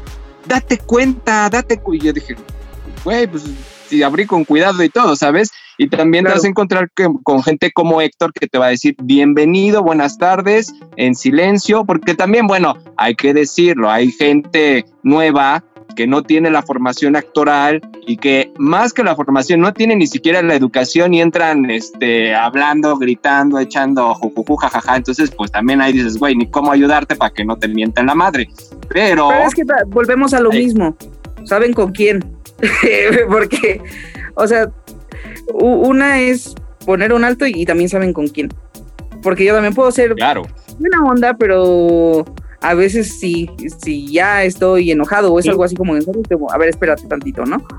Trato de ser muy Claro. claro. ¿Te ha, toca- te ha tocado, te ha tocado, bueno, hace, hace rato te pregunté con quién no volverías a trabajar siendo actor, Ajá. este, pero sí te ha tocado que hay actores a los que ya no, re- no voy a decir la palabra con B, pero que ya no requieres nunca más en tu sala que dices, no, de plano este, aparte de, aparte de Arús, Nah, aparte de mira, mí. eh, no, sí, sí me ha tocado que hay mucha gente a la que tal ¿Y vez cuántos son? le- ¿Se cuentan con los dedos de la mano o, ¿Cómo? o sí son varios? ¿Y cuántos son? ¿Se, se cuentan así con tu carácter como te conozco? ¿Se cuentan con los dedos de la mano o sí son varios que, que dices, soy buena onda, pero se pasaron bastante? Mm, pues sí se han pasado bastante, como yo creo que tal vez unos cinco, quizá. Y, y tú, tú, bueno, tú que hemos convivido, tú sabes de quiénes hablo. Porque volvemos a lo mismo, puedo ser muy amistoso, pero a, veces como nos ha pasado a mucha gente, ¿no? Y en cualquier trabajo, pueden abusar tantito. Pero ya una vez que me doy cuenta, ya es como, ya me desaparezco de su vida, simplemente ya no hablo, ya no digo nada, bye. y a eso me refiero, a, eso me refiero precisamente, Héctor. O sea, creo que la formación y el profesionalismo en el medio y en cualquier trabajo en general eh, se, cimenta o, comienza con la educación. Y entonces, precisamente tú, uno, uno, uno como creativo, como intérprete, debes también de desarrollar esa parte, ¿no? De, de ser respetuoso, de saberte dirigir a la gente, pero también no caer, como dices tú en, un, al principio de, la entrevista, ¿no? O sea, tampoco, bueno, no, no, no lo dijiste, pero sí, sí se nota, ¿no? O sea, también tener esa chance de abrirte y decir, hola, buenas tardes, mi nombre es tal, me permite hacer sala, sí, adelante, pásale, gracias, te sientas. Y ahí el actor debe de entender de inmediato y la persona en sí, que es celular en silencio, papá, te quedas en silencio, escuchas, aprendes. que no estés con el celular, vas, vas a, Facebook, ¿no? Vas a aprender, eso es lo que a mí, por ejemplo, me llamaba la atención, ¿no? Y de repente digo ahí, este, a lo mejor la, este, de repente chocaba con algunos colegas, por eso es que eres bien mamón. Le digo, no, güey, es que yo vengo a aprender a trabajar, ¿no? Entonces, el hecho de que, como tú dices, la gente esté con el celular y que te encuentras a un amigo y, te quieres hacer el, el, que conoces también y empiezas a echar chuchuchu, chachacha y ya se perdió esta onda de vengo a aprender, pues está de la verga, para mí, perdón, digo la palabra. Entonces, eh, y, con eso quería abordar otra pregunta porque se nos va, se nos va, se nos va el tiempo en chingue su madre. Y esto está bien interesante porque, porque este, no solo por Héctor, sino también por el, por el medio y por, por, porque estamos hablando de doblaje. Aruz me robó una pregunta que es, ¿te ha hecho enojar algún actor de doblaje ya a nivel como director? Porque ya empezamos, ya escuchamos un poquito de tu inicio, de la mitad, pero queremos también conocer la parte de, de, de, como director. Eh, ahora va mi pregunta. Eh, eh, ¿Eres un director que, que, se cierre, que trabaja con un solo equipo, este, ya como muy fijo, sabiendo obviamente que das oportunidades por lo que comentas? O, o, si diversificas en cada proyecto, a, pesar de que ya sepas que cierta persona te puede servir mucho, si sí diversificas dependiendo, o sea, tú sí eres fiel a decir, este que veo aquí este personaje de la pantalla le queda a tal persona, no solamente porque me lo va a hacer bien este, interpretativamente, sino también por su profesionalismo, porque llega temprano. O sea, eres así o, de repente digo con toda la sinceridad del mundo, porque estás hablando bien sincero, o si de repente dices, bueno, este es el equipo que tengo y con estos trabajo. De todo un poco, o sea, yo estoy como, soy como un buffet, o sea, le voy a entrar a, a todo, o sea, haz de cuenta que si lo, volvemos a lo mismo. Estoy dirigiendo, llegan varios chicos a hacer sala, los dejo hacer sala. Este, veo que se reportan. De hecho, ahorita pues no se puede, pero siempre tengo mis hojas y mi pluma, entonces les digo, si a veces está muy lleno o si ya pasaron a hacer sala y ya se van a despedir, a veces también luego se les pasa, chicos. Ojo, los que ya estén haciendo doblaje y todo esto, siempre digan su nombre porque se les va la onda y nada más así como de, ah, pues me reporto, señor sí, pero no sé quién eres, amigo, no, es que no te quiera llamar, es que no me dices tu nombre. Entonces yo siempre les decía, a ver, déjame tus datos, ponme tu nombre, este, teléfono. Otra cosa muy importante que no sé, yo ahí no entiendo las escuelas, ¿por qué no les dicen su rango de voz? Se supone que les deberían de decir su rango si les enseñaron doblaje. Entonces luego les digo, ¿te sabes tu rango de voz? No, no me lo sé. ¿A qué edad tienes? Entonces ya me dicen su edad, entonces en eso me baso un poco. Y, sí, no entiendo por qué no les dicen su rango. Es que me, daba mucha risa esto que hablas del rango, porque una vez este Rubén Moya puso en su Facebook, amigos, de verdad, nadie les cree que tengan un rango de 5 a 60 años, dice, por vida.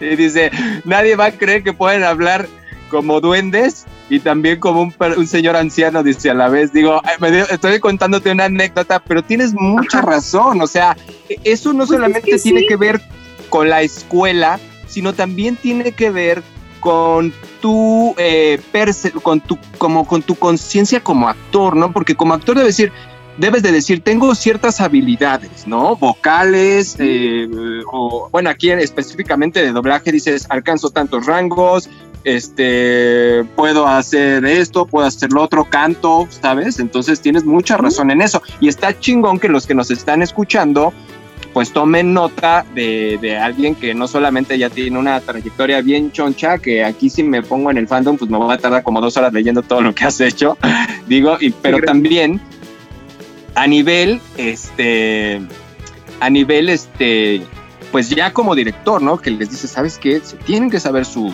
su, rango, Héctor. Pues sí, y te digo, y no los culpo, más bien culpo ahí de que dices, bueno, pues invertiste en un curso, ya sea años, meses, semanas, no sé cuánto, pero pues te tuvieron que haber dicho tu rango y no se lo saben, entonces digo, bueno, ok, pero los tomo en cuenta siempre. Y sí, sí hay, combino de todo, actores reconocidos, actores que tal vez tienen 3, 4 años en esto, pero que ya están consolidando su carrera, y actores completamente nuevos. Así hago la combinación de cada proyecto, con los que van empezando, con los que ya tienen gran trayectoria y con los que apenas van ganando nombre.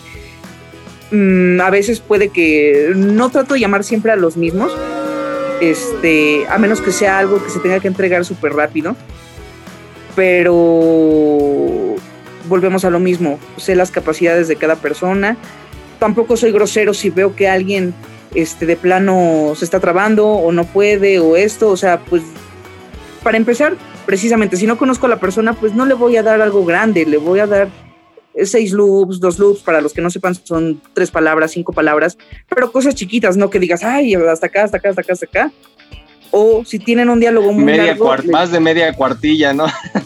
no, y si, y si así la tuvieran, un chorizo, como le decimos. ¿Vale? Un chorizo, como le decimos en doblaje. Ah, pues sí. O sea, así sea, como dices, un chorizo, toda la cuartilla, o sea, también eso yo no entiendo, ¿no? Este, que se ponen luego nerviosos. Entonces yo sí les digo, hasta donde veas el primer punto, hasta donde tú nos digas, ahí.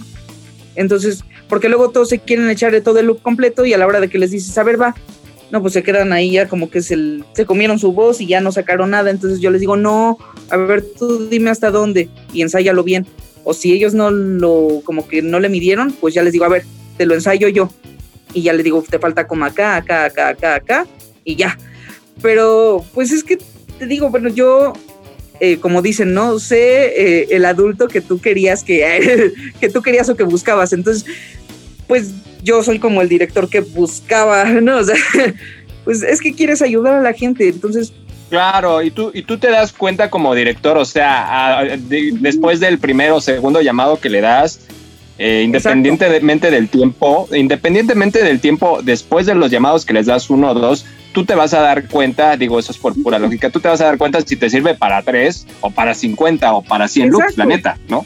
O, si nada más te sirve, y esto tampoco es ni con grosería ni nada, si nada más sirve pues para hacer el rellenito. El rellenito yo me refiero a ambientes, ¿no? Que, porque pueden ser buenos para ambientes.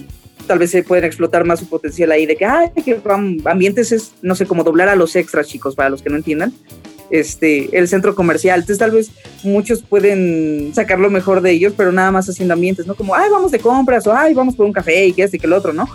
Pero pues también eh, eso es lo que yo noto. Y claro, y, aparte lo mismo. Aparte que si se hacen ambientes, yo les digo, no sean groseros, fulanito se integra con nosotros, entonces este quiero que lo apoyen y si no yo estoy viendo. para que no Arus, Arus, Arus, a ver si te cae el 20. Amor. Yo soy un amor, yo apoyo a mis compañeros nuevos y viejos y los que sean. Sí, es que mira, si la gente para la gente que nos escucha, o sea, sí es un hecho, ¿no? Digo, eh, yo lo he visto, ¿no? Hay gente que lleva muchos años y que la neta nada más sirve para 20 loops. O sea, yo lo he visto, ¿no? Y hay gente que lleva muchos años y, bueno, pues ya tienen sus carreras súper destacadas. Entonces, todo esto que dices es bien importante remarcarlo y qué bueno que que yo te doy o Arus te da la pregunta y tú desmenuzas ahí, eh, me, gusta mucho esto que dices, porque la gente que nos está escuchando se da cuenta realmente de, de cómo es este, realmente ya la experiencia. Estamos tratando ahorita sin haberlo planeado, llevando la experiencia de cómo se vive el doblaje, sin planearlo lo estamos llevando. Entonces eso está bien chido. No sé, Arus, si quieras hacer una pregunta. Eh, yo voy a. Todavía no termino la pregunta. Perdón, ah, Héctor, perdón. Sí, perdón. ah, es que me decían, perdón. otra vez. Es que todo esto salió porque me dijeron que si había alguien con de plano, ya no quiero que trabaje conmigo o ya no lo llamo. Sí ha pasado, sí ha pasado porque a veces no solo te vuelves compañero, te vuelves amigo y a veces sí notas que dos que tres personas ya abusaron mucho y dices, ay, no, ya aquí me di cuenta. O esto le tocó, creo que ver a Arus, que hubo una persona que habla mal de todos, pero yo aún así lo llamaba. Entonces estábamos haciendo ambientes, bueno, yo les di llamado de ambientes, y él por agarrar otros ambientes en otra sala, este, era así como de, ¿y cuánto nos vamos a tardar? Le dije, no, pues ya te pasé el tiempo estimado que nos podemos tardar, pero pues me hubieras dicho si tú tenías otro compromiso, tenías otro llamado, para que entonces se lo hubiera dado a otra persona. Ah, no, no, está bien, no, sí, sí, este, eh, ahorita lo grabamos. Y lo que sí me enojó, que es muy raro que yo me enoje, este, ya estábamos haciendo los ambientes y entonces le movió la muñeca a un compañero para ver su reloj, para ver la hora. Y entonces que exploto y que digo, si tienes mucha prisa, no hubieras aceptado el llamado. Ya chingar a su madre. Y entonces se me queda viendo así, o sea, todos se quedan así como que muy extrañados porque es muy raro que yo explote, la verdad. Pero él en especial casi como de, ay, ¿a quién le habrá dicho, no? Y entonces le dije, te estoy hablando a ti. Le dije, sí, es que le estás viendo el reloj. Le dije, pues me hubieras dicho que estabas ocupado, que querías ir allá abajo y hacer los otros ambientes. Le dije, porque hay muchas personas que están esperando estar en el lugar que estás ahorita claro. Claro, y aparte. Ay, no, solo le estaba viendo, le estaba viendo su pulsera y su reloj. Le dije, no, le estabas viendo el reloj y estabas viendo la hora. Y ya me habías preguntado que cuánto te ibas a tardar. Yo te di un tiempo estimado, siempre terminamos antes.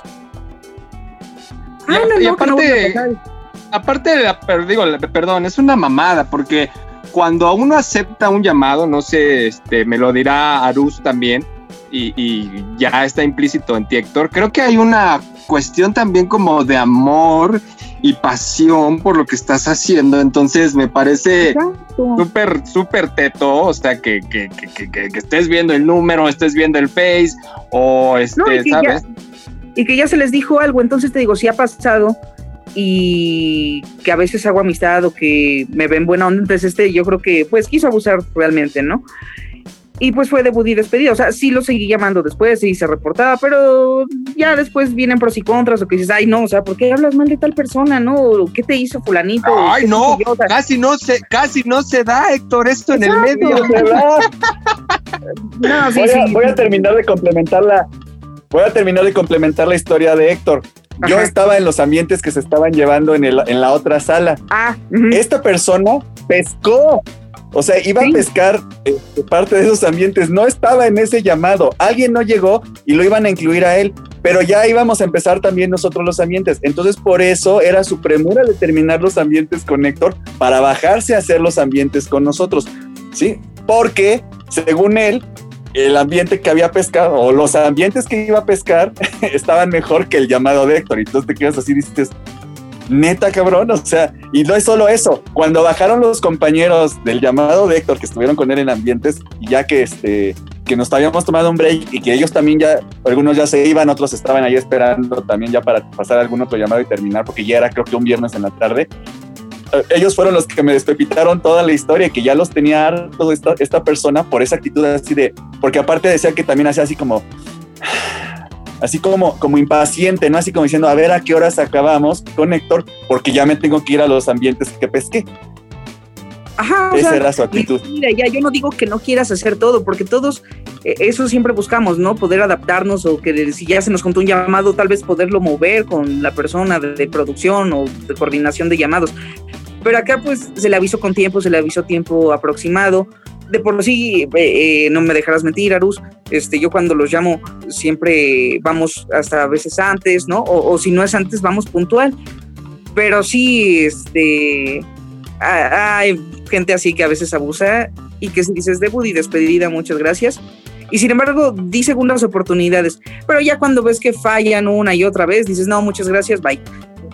Y luego, este, volvemos a lo mismo que es, este, ya me perdí un poquito. Ah, que, digo, no que no quieras acaparar. Yo, por ejemplo, había empresas eh, que no conocía hace como tres años. Unas muy lejos, otras más cerca, pero trato de ir a todos lados y adaptarme. Pero eso de que, que aparte te estés quejando o que estés con prisa. Ah, y también lo que me choca, que lleguen tarde. No sé por qué hay mucha gente a veces que es impuntual. Y en esto no puede ser impuntual porque nada más con que llegues 5 o 10 minutos tarde, ya arruinaste el día de trabajo completo de todos.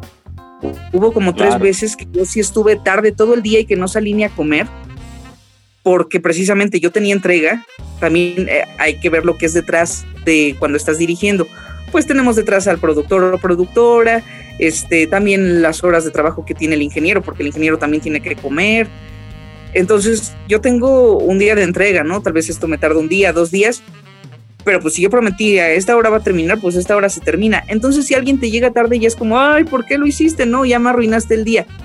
Vuelvo a lo mismo, fue, me pasó como tres veces. Y de hecho, yo siempre tengo tiempo para estar bromeando o para estar eh, y estar trabajando al mismo tiempo. Y si hubo unos ambientes donde hasta les dije, perdón, si me ven enojado no es con ustedes, ahora nos vamos a ir rápido, no vamos a poder bromear, pero era porque alguien me llegó tarde. Entonces también eso, si se están dedicando o ya se dedican o quieren empezar a esto y son impuntuales, no, pues por favor levántense dos horas antes de lo que es su llamado para que lleguen puntual, porque pues, si no le arruinas el día no solo al director, sino a los demás compañeros, porque también qué pena que tú les digas, ay, oye, ¿me puedes esperar? Es que voy un poco atrasado. No se vale siento yo que no se vale. Entonces, este, eso no me gusta tampoco, que a veces hay gente impuntual. dentro, dentro de esto que comentas, yo, bueno, acerca de la impuntualidad, yo lo podría, obviamente, y ustedes también, determinar como un vicio.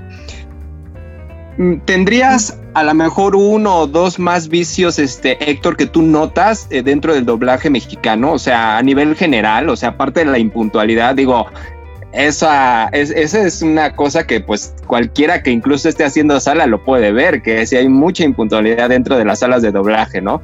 ¿Hay algún otro vicio que tú notes? No sé, este, a nivel técnico, a, nivel este, de persona, o sea, como que, que, ves que le sucede mucho a los actores. La batalla de egos. pues sí, se hemos visto la batalla de egos es que yo doblé a este personaje y nada más es mío, yo doblé a este actor y nada más es mío, ah, lo dobló él, ya no le llamen, ya no le hables a él, ya estoy enojado. A mí me puedes decir no le hables a fulanito, pero pues yo sabré si yo le hablo, si yo lo hago mi amigo, si yo le doy llamado. A mí no me gusta que me estén diciendo qué hacer. Les digo, soy buena onda, pero tampoco soy menso. Entonces, este, no me gusta que me digan no le llames o no te juntes. O sea, si yo veo que tiene potencial o si yo veo que, digo, más bien, ¿por qué hablas mal?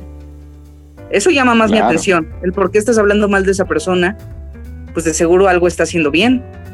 O algo está haciendo bien para que le dieran el que según era tu personaje o tu actor. Entonces, Oye, ¿sabes dónde? ¿Dónde, ¿Sabes dónde lo sabes, sabes dónde veo que se demuestra a veces un poquito de ese ego? Incluso con la gente que va comenzando, ¿eh? Llegas a la sala ah, y es. Eh, eh, eh, ¿Con quién vienes? Este. Ah, no, pues yo nada más, me, nada más, me, vengo, nada más me vengo a reportar. Ah, ¿sabes? o sea, ahí se nota luego, luego el, pequeño ego. Ok, pues ya tenemos el ego, ya tenemos la impuntualidad, algún otro más, pero también me gustaría que mencionaras uno. La personita que estábamos hablando ahorita de la anécdota de los ambientes, así que le urgía de salir de la. hace eso en la actualidad todavía. No, déjate, yo me enteré de esa misma persona que aparte le reclamó a un director que porque le había dado fijo a otro compañero que tiene menos tiempo y que porque a él no. y dices, ¿cómo haces eso? No le puedes reclamar a un director de, oiga, ¿por qué le dio fijo a tal persona? Yo creo que puedo hacerlo mejor, ¿no? Pues no, tampoco se vale. Y menos le vas a decir a un director, porque precisamente vamos por jerarquía, vamos por trayectorias. y vamos porque, o sea, una cosa es que se lleven bien o que sean amables, pero tampoco le puedes decir, oiga, ¿por qué le dio este fijo? Pues, no sé, quizá por la misma actitud que está manejando. Siempre y cuando, creo yo, Héctor, y ahí a lo mejor sentirás que soy un... No, no sé cómo vas a sentir esto que te voy a decir, pero siempre y cuando el director haga su chamba y la haga bien, porque yo he encontrado con ciertos directores que dices, güey, o sea, está bien, te pusieron como director, güey, pero... Y sabes decir entra, corto, largo, lo que sea, güey, pero... Perdón.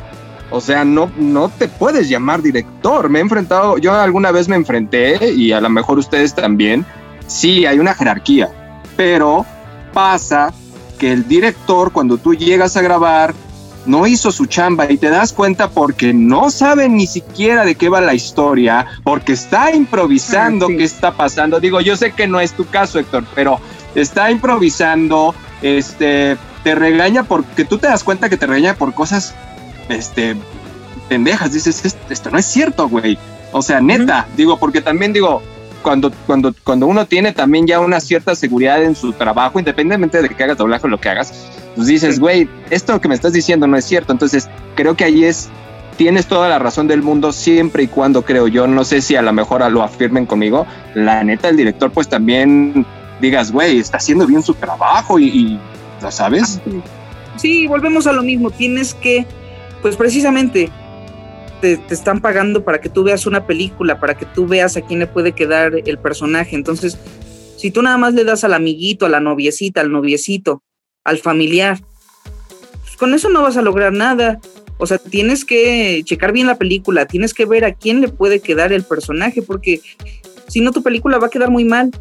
Y luego en esto que también nadie es casi crítico, pues van a decir, ¿y esto quién lo dirigió? O esto, no, aquí se ve que fulanito se sacó solo porque se ve muy leído.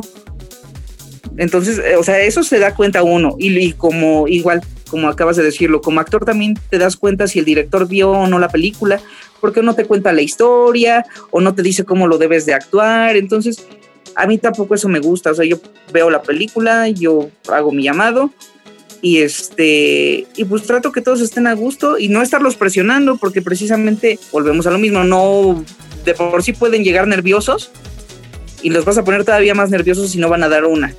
Y también me caen gordos cuando había cierta persona, pero que dirigía, que decía, pues apúrate porque llevo prisa. Y yo también soy muy claridoso y le decía, bueno, si llevas prisa no es por mí, es porque tú has atrasada, atrasado. Pues es que a mí no me gusta que, que, me estén presionando y menos cuando yo sí llego puntual, cuando entrego todo. Entonces, a mí no me gusta que me estén diciendo cosas que, que yo sé que no son mi culpa. Claro, claro, claro. Sí, sí, sí. Y hay varios, hay, hay, varios. Ok, oye, y, y, en, y referente, por ejemplo, a, la cuestión, digo, nos comentas un poco de los vicios, la cuestión, la, también las cosas de las virtudes, pues sí damos por hecho que hay muchas virtudes, ¿no? Seguramente hay muchos actores que, llegan temprano, que hacen bien su trabajo, que se esfuerzan, que dan el máximo, y eso, pues bueno, lo tenemos en varias generaciones, creo yo, no sé, por tanto en la vieja escuela, en la gente que ya tiene muchos años y muchos estelares, mucha trayectoria, y también hay muchos valores que seguramente están aportando y tú les ves el esfuerzo. ¿Por qué ah, sí. te estoy hablando de, ¿Por qué te estoy hablando de esto? Porque ahí viene otra pregunta y que seguramente después Arusa va, va a ser otra. A nivel, a nivel económico, Héctor, es, es este, es, um, ¿cómo podría decir la palabra? Es, es satisfactorio el doblaje. ¿Tú, tú crees que, que está bien pagado, que, que, el doblaje mexicano está revisiendo la, eh, los actores o los directores lo que se merecen? Yo mi sonrisa de ahorita va, ahorita va a arder Troya, pero yo no entiendo por qué muchos de mis compañeros a veces se pueden llegar a quejar por el pago de doblaje. Claro que se puede vivir de doblaje. O sea, también aclaro para los que apenas se están dedicando eh, eh, a esto. De la noche a la mañana no te va a llegar un fijo y el protagónico y vas a ser wow, ¿no? Y tampoco te voy a decir, ahí te vas a poder mantener completamente. Pero yo te puedo decir que sí se vive de doblaje. Y si en serio, como dicen muchos de mis compañeros no se puede vivir de doblaje o X o Y, digo entonces, ¿por qué lo siguen haciendo si no se vive de doblaje? ¿A poco es un hobby? Claro. No lo creo. Porque pues que yo sepa, luego no se dedican a otra cosa. Eh, Entonces, o sea, yo te puedo decir, sí puedo decir que se vive de doblaje, sí he, he- he ganado muy bien de lo que yo he hecho, tanto como actor y como director, pero yo no entiendo por qué a veces se quejan de que eh, veo programas o reportajes y se quejan de que, ay, no, es que el doblaje en general está en decadencia y que no, claro que no. Y tampoco en actuación está en decadencia, porque también es lo que decían, ¿no? A veces dicen que estamos por debajo. No, seguimos siendo el número uno a nivel mundial. El mejor doblaje está hecho en México.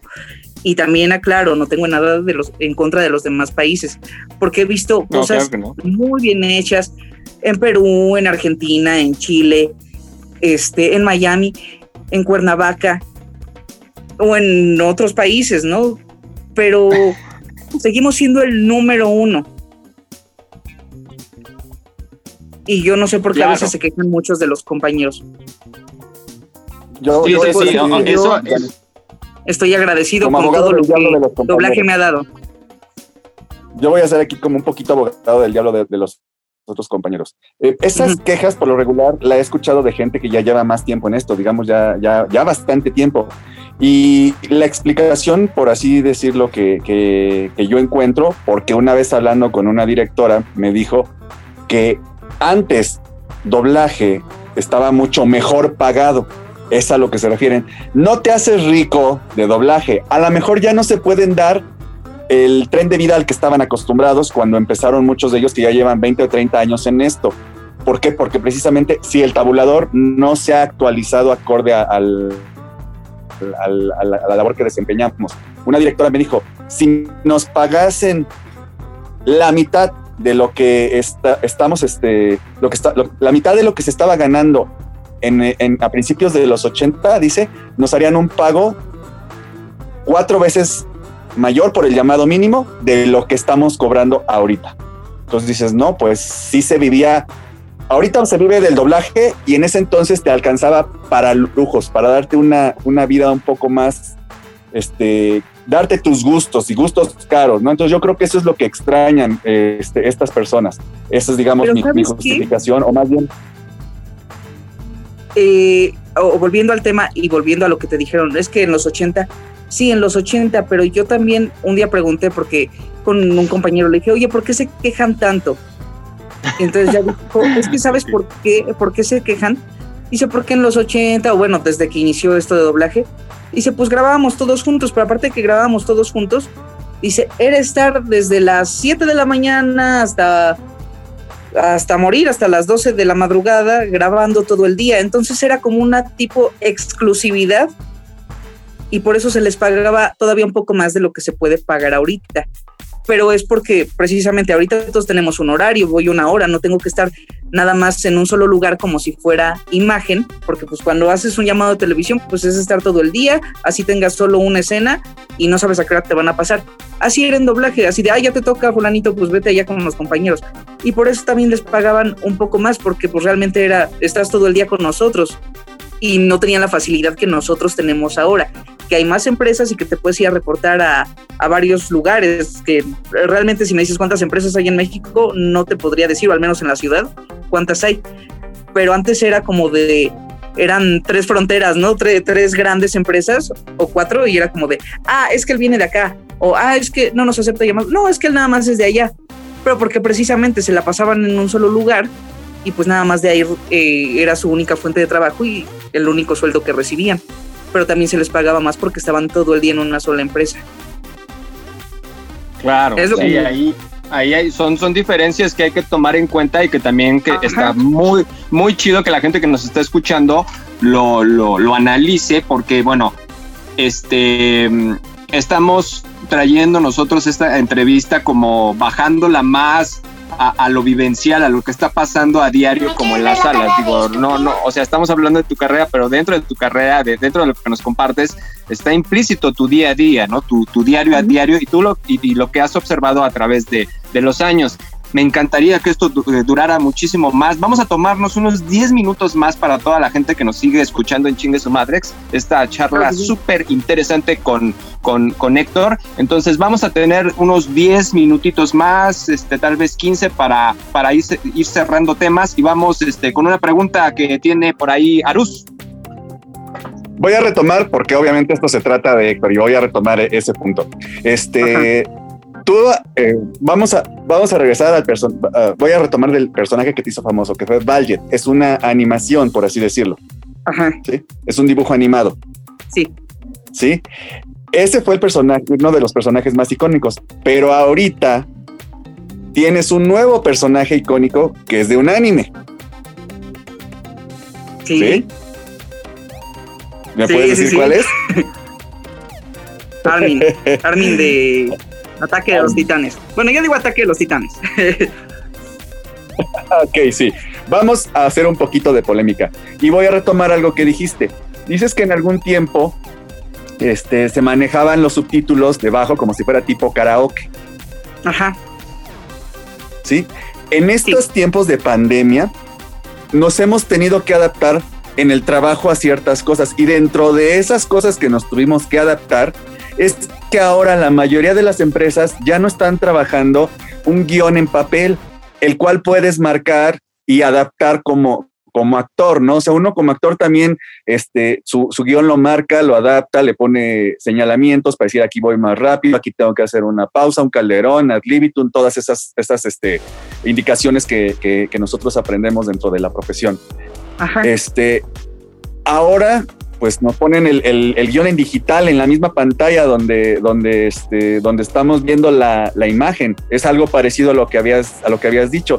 Y también los tiempos de, grabación se tuvieron que adaptar a esta, esta pandemia porque se tiene que dejar un espacio entre actor y actor para higienizar la sana, para desinfectar la, la, sala donde estamos trabajando. Este, en mi caso, por ejemplo, sí me está costando mucho trabajo el no poder marcar el guion porque así quitas o pones cosas. Ahora en el digital ya no lo puedes hacer. Si bien te va y, se tiene tiempo, el ingeniero te, te hace la, la, corrección ahí en el, en el, guion, pero no siempre se puede. Entonces tiene que ser de memoria o irlo grabando por partes. Este, con esta nueva normalidad, a mí me ha tocado ir a grabar a sedes que no son las, empresas como tal, este, de compañeros a los que se les instaló o que tienen estudio. Entonces, para que no se junte toda la gente, grabamos ahí, pero retrasa mucho también el control remoto porque de aquí a que le llega mi, grabación al ingeniero y lo checa y todo, este, un llamado que se podía haber hecho en, no sé, 10 minutos, ahora lo, lo hacemos en media hora por las dificultades técnicas. Cuando se, graba, cuando se grabaron las películas de Attack on Titan, estábamos en el mero pico de la pandemia. Sí. Uno de los personajes, y aquí es donde viene la polémica, más criticados fue el tuyo, porque decían que no estabas llegándole al nivel de actuación que tuvo la versión original. Que en este caso también cabe aclarar, desde mi muy particular manera de, de ver las cosas, a mí el japonés porque estamos en siempre se me ha hecho muy, muy exagerado. ¿Sí? Por eso cuando nos dicen, no, es que ustedes no le llegan a los japoneses, digo, eh, rey, reina, si yo hiciera en español lo que está haciendo el japonés, estaría súper sobreactuado. O sea, todo el mundo me criticaría mi sobreactuación porque, porque este, eso es lo que sería. Aunque a veces sí se puede llegar a un nivel alto sin llegar al nivel de sobreactuación de los japoneses. Ahora, con todas las dificultades técnicas, a mí me tocó ir a grabar en el pico de la pandemia este, para, esa, para esa producción precisamente. Tuve un pequeño personaje ahí. Y sí fue un, un pedo porque tenía que ir así súper rápido porque aparte se encimaron los tiempos de entrega del material, o sea, de la película ya se tenía que entregar para su estreno. Ahora a ti te hicieron videos comparativos cuando ya se empezó a doblar la, la, serie. Hicieron videos comparando tu actuación en la película y en la serie. Y esta sí cambia. Y te alabaron, te alabaron la serie, siendo que te despedazaron casi, casi. a, mucha gente no le pareció la película. Que si tú ves la película, así dices, ok, no está a un nivel actoral muy elevado, pero está mucho mejor que algunos otros estrenos de anime que se hicieron simultáneamente, ¿no? De, de, de la misma cadena. Entonces, ¿qué me puedes decir en, base a eso? En base a las dificultades que se tuvieron para grabar esas películas. Número uno, para los que estén viendo esto, este, chicos, con todo el respeto para los fans, pues es que luego, ¿quién los entiende? Miren, primero yo agradezco que desde hace como dos años hicieron un video en YouTube que ya lo he dicho en muchas entrevistas, donde ponían quiénes serían la voz ideal para tal personaje y me pusieron a mí. Y afortunadamente gracias a ese video me tomaron en cuenta nuestro director para que yo hiciera la prueba de voz y ver qué pasaba. Y grabamos el tráiler y bueno, era así de, bueno, pues pudiste grabar el tráiler, pudiste hacer la prueba de voz, pero quizá no te quedes. Y el cliente siempre estuvo a gusto por cómo había quedado este, el doblaje de Armin yo me basé en el japonés porque pues realmente eso es ser actor de doblaje, pues basarte en lo que estás escuchando. Yo estaba escuchando a un niño de 15 años, que es la edad que tiene el personaje pues en, en la serie, al menos al principio. Y las películas también ustedes pueden pensar, ay, no, pues no tenía otra cosa que hacer. No, no, no, al contrario. Era pico de pandemia, pero yo estaba dirigiendo, era marzo, me acuerdo perfectamente eran como por el 15, 20 de marzo, más o menos, Y llegué este, como a las 6 de la tarde a grabar la primera película. la primer fueron tres, entonces la primera película, luego al otro día igual. O sea, yo terminaba de dirigir y me iba a grabar la película. Y el trabajo, no puedo decir que quedó mal en cuestión actoral. O sea, todo se hizo según lo escuchamos, según lo vimos. Y bueno, pues yo bajo la dirección, más lo que yo veía, y lo hice como un chavo de 15 años y el cliente pues quedó satisfecho cómo había quedado todo esto. Lanzan las películas y no les parece mi doblaje, no les parece el de otros compañeros, empiezan a atacar, otros no tanto, otros que se creen wow, este, súper críticos de doblaje y no me lo tomen a mal, chicos, ¿no? Mm, y no creo que tampoco me lo tomen eh, tan a mal, porque yo tomé en cuenta todos los comentarios y todas las cosas que, este, que ponían unos quizá este no tan buenos, otros no tenían como que mucho estilo para decir las cosas, pero pues también como se dice vulgarmente, hay que tomar las cosas de quien viene. Entonces digo, si se la pasaban atacando a todos, pues no tomaban muy en cuenta de que, ay, voy a llorar porque no les gustó como trabajo, ¿no? O sea, me ponía en cuestión de que, ah, no, es que tal vez si le hiciera un poco más grande o comparaban mucho nuestro doblaje con el de España y yo decía, bueno, pues quién sabe sea, entonces nos querían para el de España o nos querían para el japonés, porque ya no entendí nada. Y entonces me puse a ver, dije, a ver, ¿cómo es el de España o qué?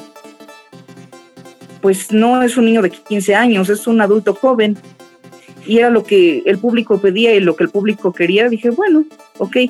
Este, para esto, chicos, pues también les aclaro, el cliente jamás se quejó, el cliente quedó muy satisfecho con todo lo que se hizo llega el momento de grabar la serie, ya habíamos grabado los primeros seis capítulos y yo lo seguía haciendo con voz de quinceañero. Ya después veo que todos querían que se grabara más, dije, bueno, pues voy a tomar eh, en cuenta cada palabra y cada mensaje de positivismo, pero que también dice, bueno, me sirve de retroalimentación. Y dije, ok, voy a empezarlo a hacer como un adolescente ya más grande. Y el director me dijo, pues está quedando padre, pues a ver, yo creo que sí va a estar aceptable. Y lo empezamos a hacer este mayorcito. Y ya fue cuando les gustó. Y luego también se quejaron porque luego, ay, ahora lo escuchamos muy mayor. Vuelvo a lo mismo. ¿Quién los entiende, chicos? Uno hace todo por ustedes y luego como que no lo valoran mucho. Pero yo les agradezco. vale, yo los comentarios, los comentarios que leí no eran tanto en base a si se oía mayor o menor, sino tus niveles de, actuación, ¿no? Sino que te había faltado punch, cosa que ya cuando hicieron las comparativas del primer capítulo junto con la, con, bueno, de los primeros capítulos junto con la película, dijeron, ah, es que su nivel actoral subió. Ah, aquí hay algo que a lo mejor muchos no saben. Algunos compañeros tuvieron que grabar desde lejos, ¿sí? Y de hecho, hay alguna información que, que se me permite decir en tu caso, dinos ahorita, acláranos, algunos compañeros enfermaron de COVID Entonces, hicieron sus papeles cuando se estaban recuperando, lo cual implica un esfuerzo porque no estás al 100. No fue tu caso. O sea, no, tú no enfermaste de COVID. No, no, no, no. Yo no, yo, yo estuve siempre bien. Ahora sí que mis compañeros, los que se llegaron a enfermar, pues sí nos lo informaron, pero déjate, las películas fue una cosa, luego la serie, pero grabamos eh, la primera temporada de la serie y ahí ya fue cuando como que aceptaron, luego como que, ay, ahora se escucha muy grave, bueno, ok. Pero créanme que este, todo se hizo con la mejor intención, el trabajo le gustó al cliente, al director, y pues nunca nos imaginamos que tal vez no les fuera a gustar al principio al público, pero creo que con las películas quedaron más que satisfechos. Y vuelvo a lo mismo, yo estaba dando tonos de un quinceañero. Un quinceañero a veces no se revela tanto, pero dices, bueno, pides ahora un adulto joven, ok, pues te voy a dar un adulto joven donde ya vas a empezar a hablar así y ya no, ya no es tan tierno, ya no es el niño.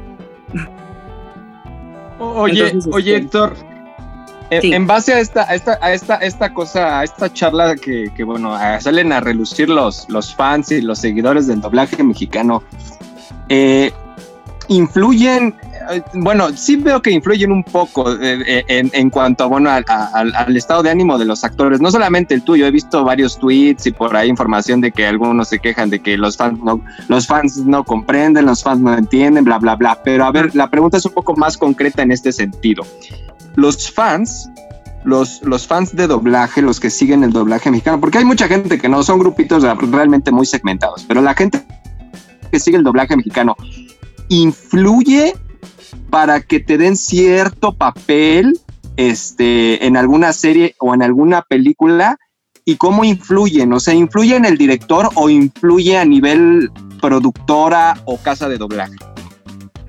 Ah, pues mira, les vuelvo a aclarar a veces puede que sí, que están muy acostumbrados a que, ay, este actor o este personaje lo debería hacer fulanito, como en mi caso, que, ah, él sería ideal. Pero a mí si quieren no me llaman, aunque yo hubiera podido hacer la propuesta y ser el ideal según como habían puesto desde hace dos años. A veces el director puede decir, ah, no, pues dirán que es el ideal, pero yo le quiero llamar a tal persona y nada más tal persona va a hacer la prueba de voz el cliente a veces se entera, a veces no se entera. Él puede decir, sí lo quiero con tal voz o sí lo quiero con tal personaje, pero no es algo que tú digas esencial. Acá vuelvo a lo mismo. Yo sí tomé en cuenta todos los comentarios, pero también si yo hubiera querido no los tomo en cuenta y no por grosería, pero vuelvo a lo mismo, porque el cliente está satisfecho con lo que se le entregó desde las películas. Entonces, yo sí lo quise tomar en cuenta y no quiero que me lo tomen como grosería ni que se vayan a atacar de que ay, ahora se está quejando. No, no me estoy quejando de nadie. Les agradezco a todos los fans de la serie, pero este yo quise tomar en cuenta todo lo que lo que habían puesto de ah, si me gusta, no me gusta, pero vuelvo a lo mismo. Podría haberlo no tomado en cuenta. Y pues ahí qué hacen, pues no pueden decir nada. Claro, ok, es que ahí, ahí, ahí tenemos una cosa bien importante, ¿no? Porque seguramente hay mucha banda de los fans que creen que influyen para que se les den los personajes. Y ojo, señores, no es así. El que determina esto es el cliente, es decir, el dueño del producto o el dueño de la película, de la serie, ¿no? Entonces, sí, o a este, veces no, a veces nada más dice, a veces nada más puede decir, ok, te entrego esta película, tú entrégamelo con un doblaje de calidad, tú sabrás a quién llamas en tu proyecto. Claro, a lo que me refiero es que los fans no, no influyen, vaya, o sea, no es que no influyan, es que no determinan quién, sino más bien es ya sea este el, cliente o el director o la o, vaya la empresa de doblaje. Ellos son los que van a determinar quiénes son óptimos para, para la serie o, o para, o para la película. Y con esto yo empiezo a, cerrar la entrevista de hoy. Esa es, este, todavía tengo una pregunta más para cerrar, pero no sé si Arus tenga una más y luego nos aventamos una, para, para cerrar. Claro, Héctor, adelante. Quiero aclarar una cosa, porque también muchos fans decían, no, es que seguro grababan en un lugar remoto, que muchos compañeros puede que sí hayan grabado en un lugar remoto. No, yo siempre fui presencial a mi llamado. Entonces, eh, yo les puedo decir que nada de que, ay, es que se escuchaba que, este, que era otro micrófono. No, no, no, era el micrófono auténtico que usamos la mayoría y yo sí fui presencial a mi llamado, chicos. Yo también quiero aclarar algo. Este, y esto es un dato de fuente súper confiable. La película originalmente estaba pensada para cine, 5.1 canales. Se viene la pandemia, grabamos en pico de pandemia. Este, Héctor, ya sé que, tú dirás, sí fui presencial, pero yo creo que sí influyó el que tenías el horario súper medido.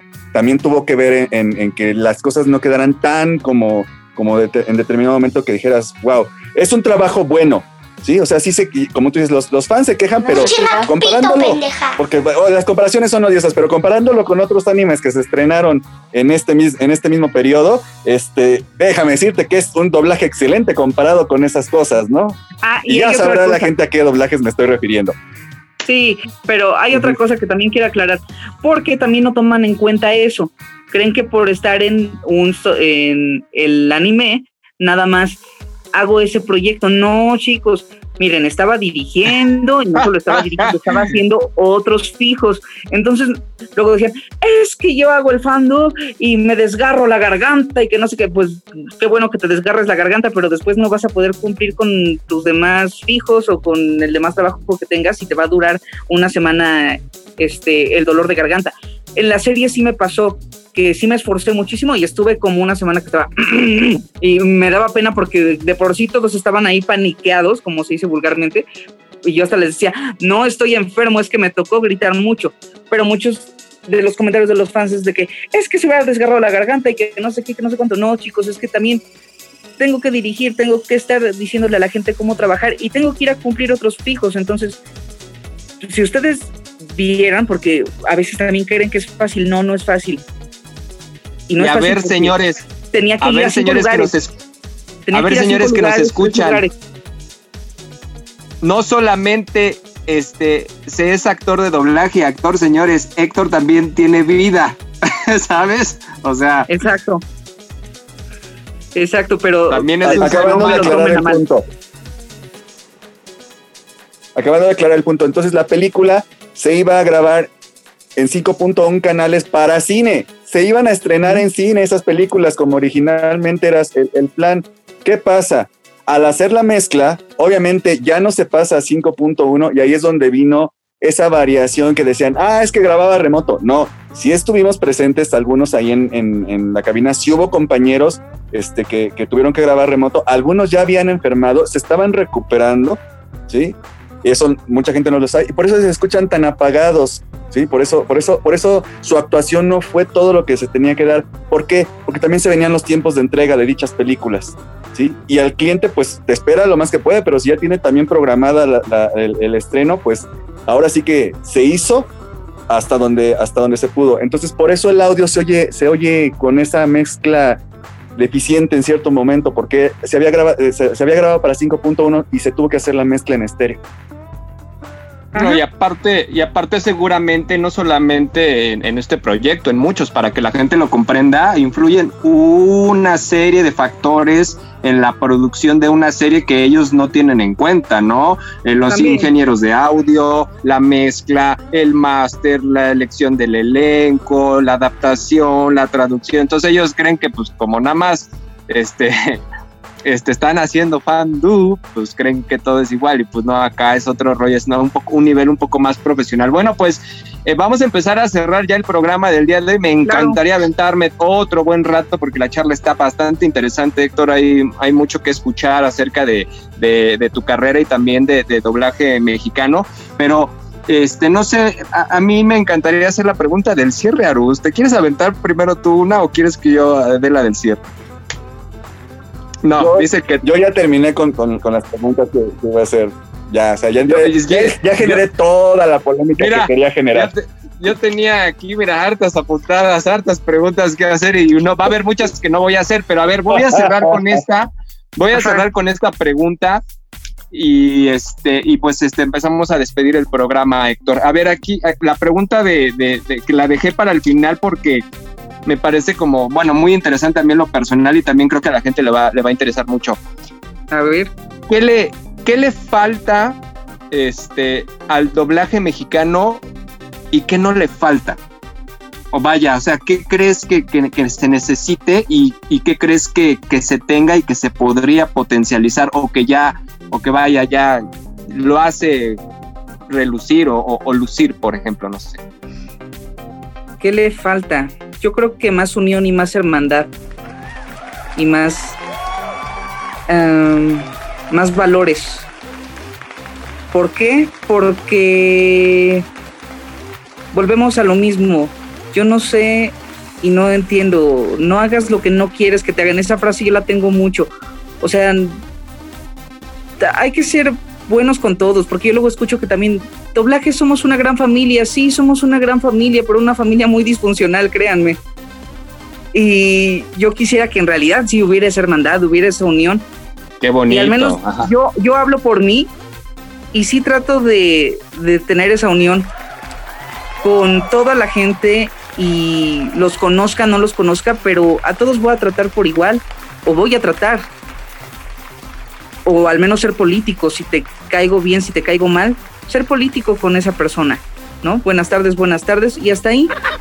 Pero creo que nos hace falta más unión. Hola. ¿Y qué no nos falta? O, qué tienen, o qué hay, qué, hay, ajá, qué hay, que dices, esto, esto está muy cabrón. Nosotros somos caracterizados, el doblaje mexicano se caracteriza por eso, algo así, ¿no? Pues lo mismo que ya he dicho y que todos dicen, ay, guau, oh, se atrevió a decirlo seguimos entregando un trabajo de calidad, seguimos con el compromiso y pues seguimos, no sé, este, generando polémica, polémica por los proyectos que han sido muy importantes o que a veces no sabes si van a llegar acá, pero que mucha gente ya tiene sus expectativas de, ay, tal vez lo va a hacer fulanito, ¿no? Yo creo que eso tenemos, sí tenemos calidad y tenemos compromiso este, a la hora de entregar un trabajo. Wow, qué, qué, qué padre, este, Héctor. Me, me, me, me, gusta mucho escuchar eso este, de ti. Digo, recuerde la gente que escucha Chingue su Madrex que todo lo que se vierte en este programa este, es perspectiva tanto de los invitados como, pues bueno, de, de, de Arús y mía. Entonces, eso lo hace para los que, bueno, nos van escuchando apenas, un programa muy neto y que tratamos como de aterrizar este, en, el, en el terreno cotidiano y en el terreno este, eh, pues del día a día y del diario a diario. Bueno, pues vamos a terminar, estamos ya, bueno, ya terminamos la parte de la entrevista, de hablar de, de doblaje mexicano y para cerrar, pues bueno, este, yo te agradezco muchísimo, Héctor, que nos hayas acompañado, eres el padrino de, de a lo mejor un especial que vamos a sacar después como de, de, de episodios de, de doblaje, de doblaje este, mexicano. Y este, eh, bueno, pues, ¿cómo, ¿cómo te la pasaste? Este, una, una pregunta es esa, ¿cómo te la pasaste? Y eh, ¿qué se viene para ti en, en el 2021 aparte de, de, de, muchos proyectos profesionales? Este, te, vas, a, ¿Vas a continuar dirigiendo o cómo está la onda ahí para cerrar? Pues mira, me lo he pasado muy bien en, en su programa. Este, tal vez estuvo un poco desatado, tal vez no, no sé. Eh, hoy toqué muchos temas que tal vez puedo tocar eh, en confianza en el trabajo, pero sí quise ser muy claro y pues también es lo que he aprendido en casi 17 años que llevo en doblaje. Y bueno, pues agradezco la oportunidad que se me ha dado en todas las empresas, en todos los lugares. Este, agradezco y, tengo el honor de ser eh, hasta la fecha, desde hace también casi tres años el director más joven de, doblaje, entonces eso también es un orgullo para mí. Bravo. Y pues sí, yo creo que, bueno, 2021 espero, eh, al igual que todos, estar con salud, sí con mucho trabajo. El día de hoy estuve dirigiendo, entonces se vienen cosas muy buenas, muy productivas. Y pues le agradezco al público que ha visto mi trabajo, a los compañeros que siempre me dicen algo lindo, que hayan escuchado, que hayan visto, o el trato que se les da. También eso lo agradezco.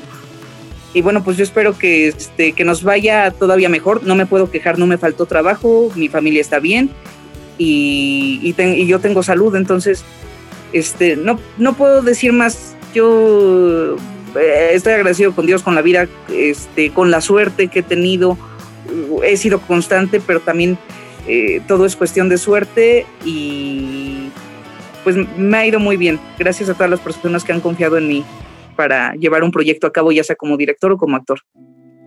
Cuestión, cuestión de, de suerte, pero también de trabajo, porque, bueno, al, que, trabajas un chingo, la verdad, ¿no? Y se ve, se ve reflejado, pues no, no, solamente en lo que platicamos hoy, sino también este, en, en, lo que podemos ver este, en el fandom, que bueno, es como nuestra referencia más cercana para conocer el trabajo de, de los actores de, de, la voz del doblaje mexicano.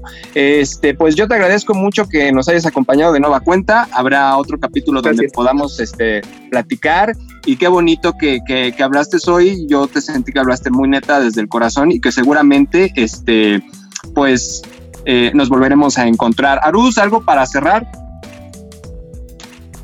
Pues nada más darle las gracias a nuestro invitado. Muchas gracias, Héctor. Muchas gracias por tu amistad. Muchas gracias por la oportunidad que, me has brindado de dirigirme, de enseñarme algo de, todo lo, que llevas este, en este tiempo, tanto actor como, ahora director. Y este, pues también agradecerte infinitamente que a pesar de que te dije así como que con el tiempo súper encima casi hayas aceptado esta invitación para, para esta, para esta este, entrevista, ¿no?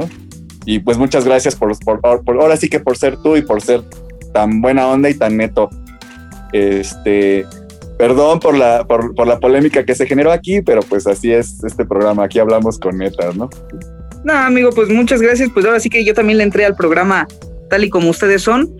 Este, eh, me fui un poco sin filtro, entonces pues les agradezco la invitación, me la pasé muy bien, eh, qué afortunado de haber sido, como dicen ustedes, el padrino de estas entrevistas que harán con varios actores de doblaje y bueno, pues todo un honor y aquí seguimos, estamos en contacto y yo espero verlos muy pronto. Muchas gracias, Aruz, muchas gracias, este Aldo. Y pues seguimos en contacto y muchas gracias a todos los que nos ven y no se pierdan el programa. Exactamente, muchísimas gracias a toda la gente que nos escuchó.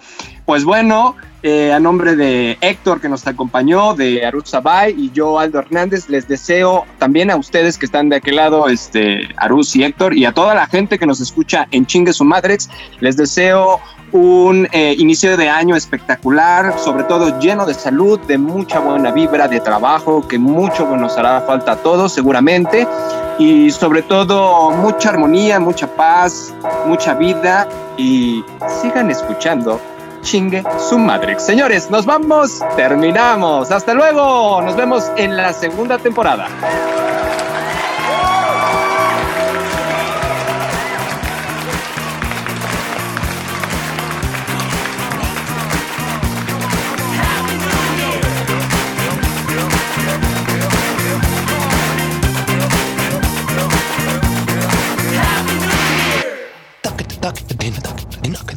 Porque nadie lo pidió. Porque a nadie le interesa. Pero a nosotros nos vale tres hectáreas de verga. Aldo Hernández y Aru Sabay en Inge su Madrex.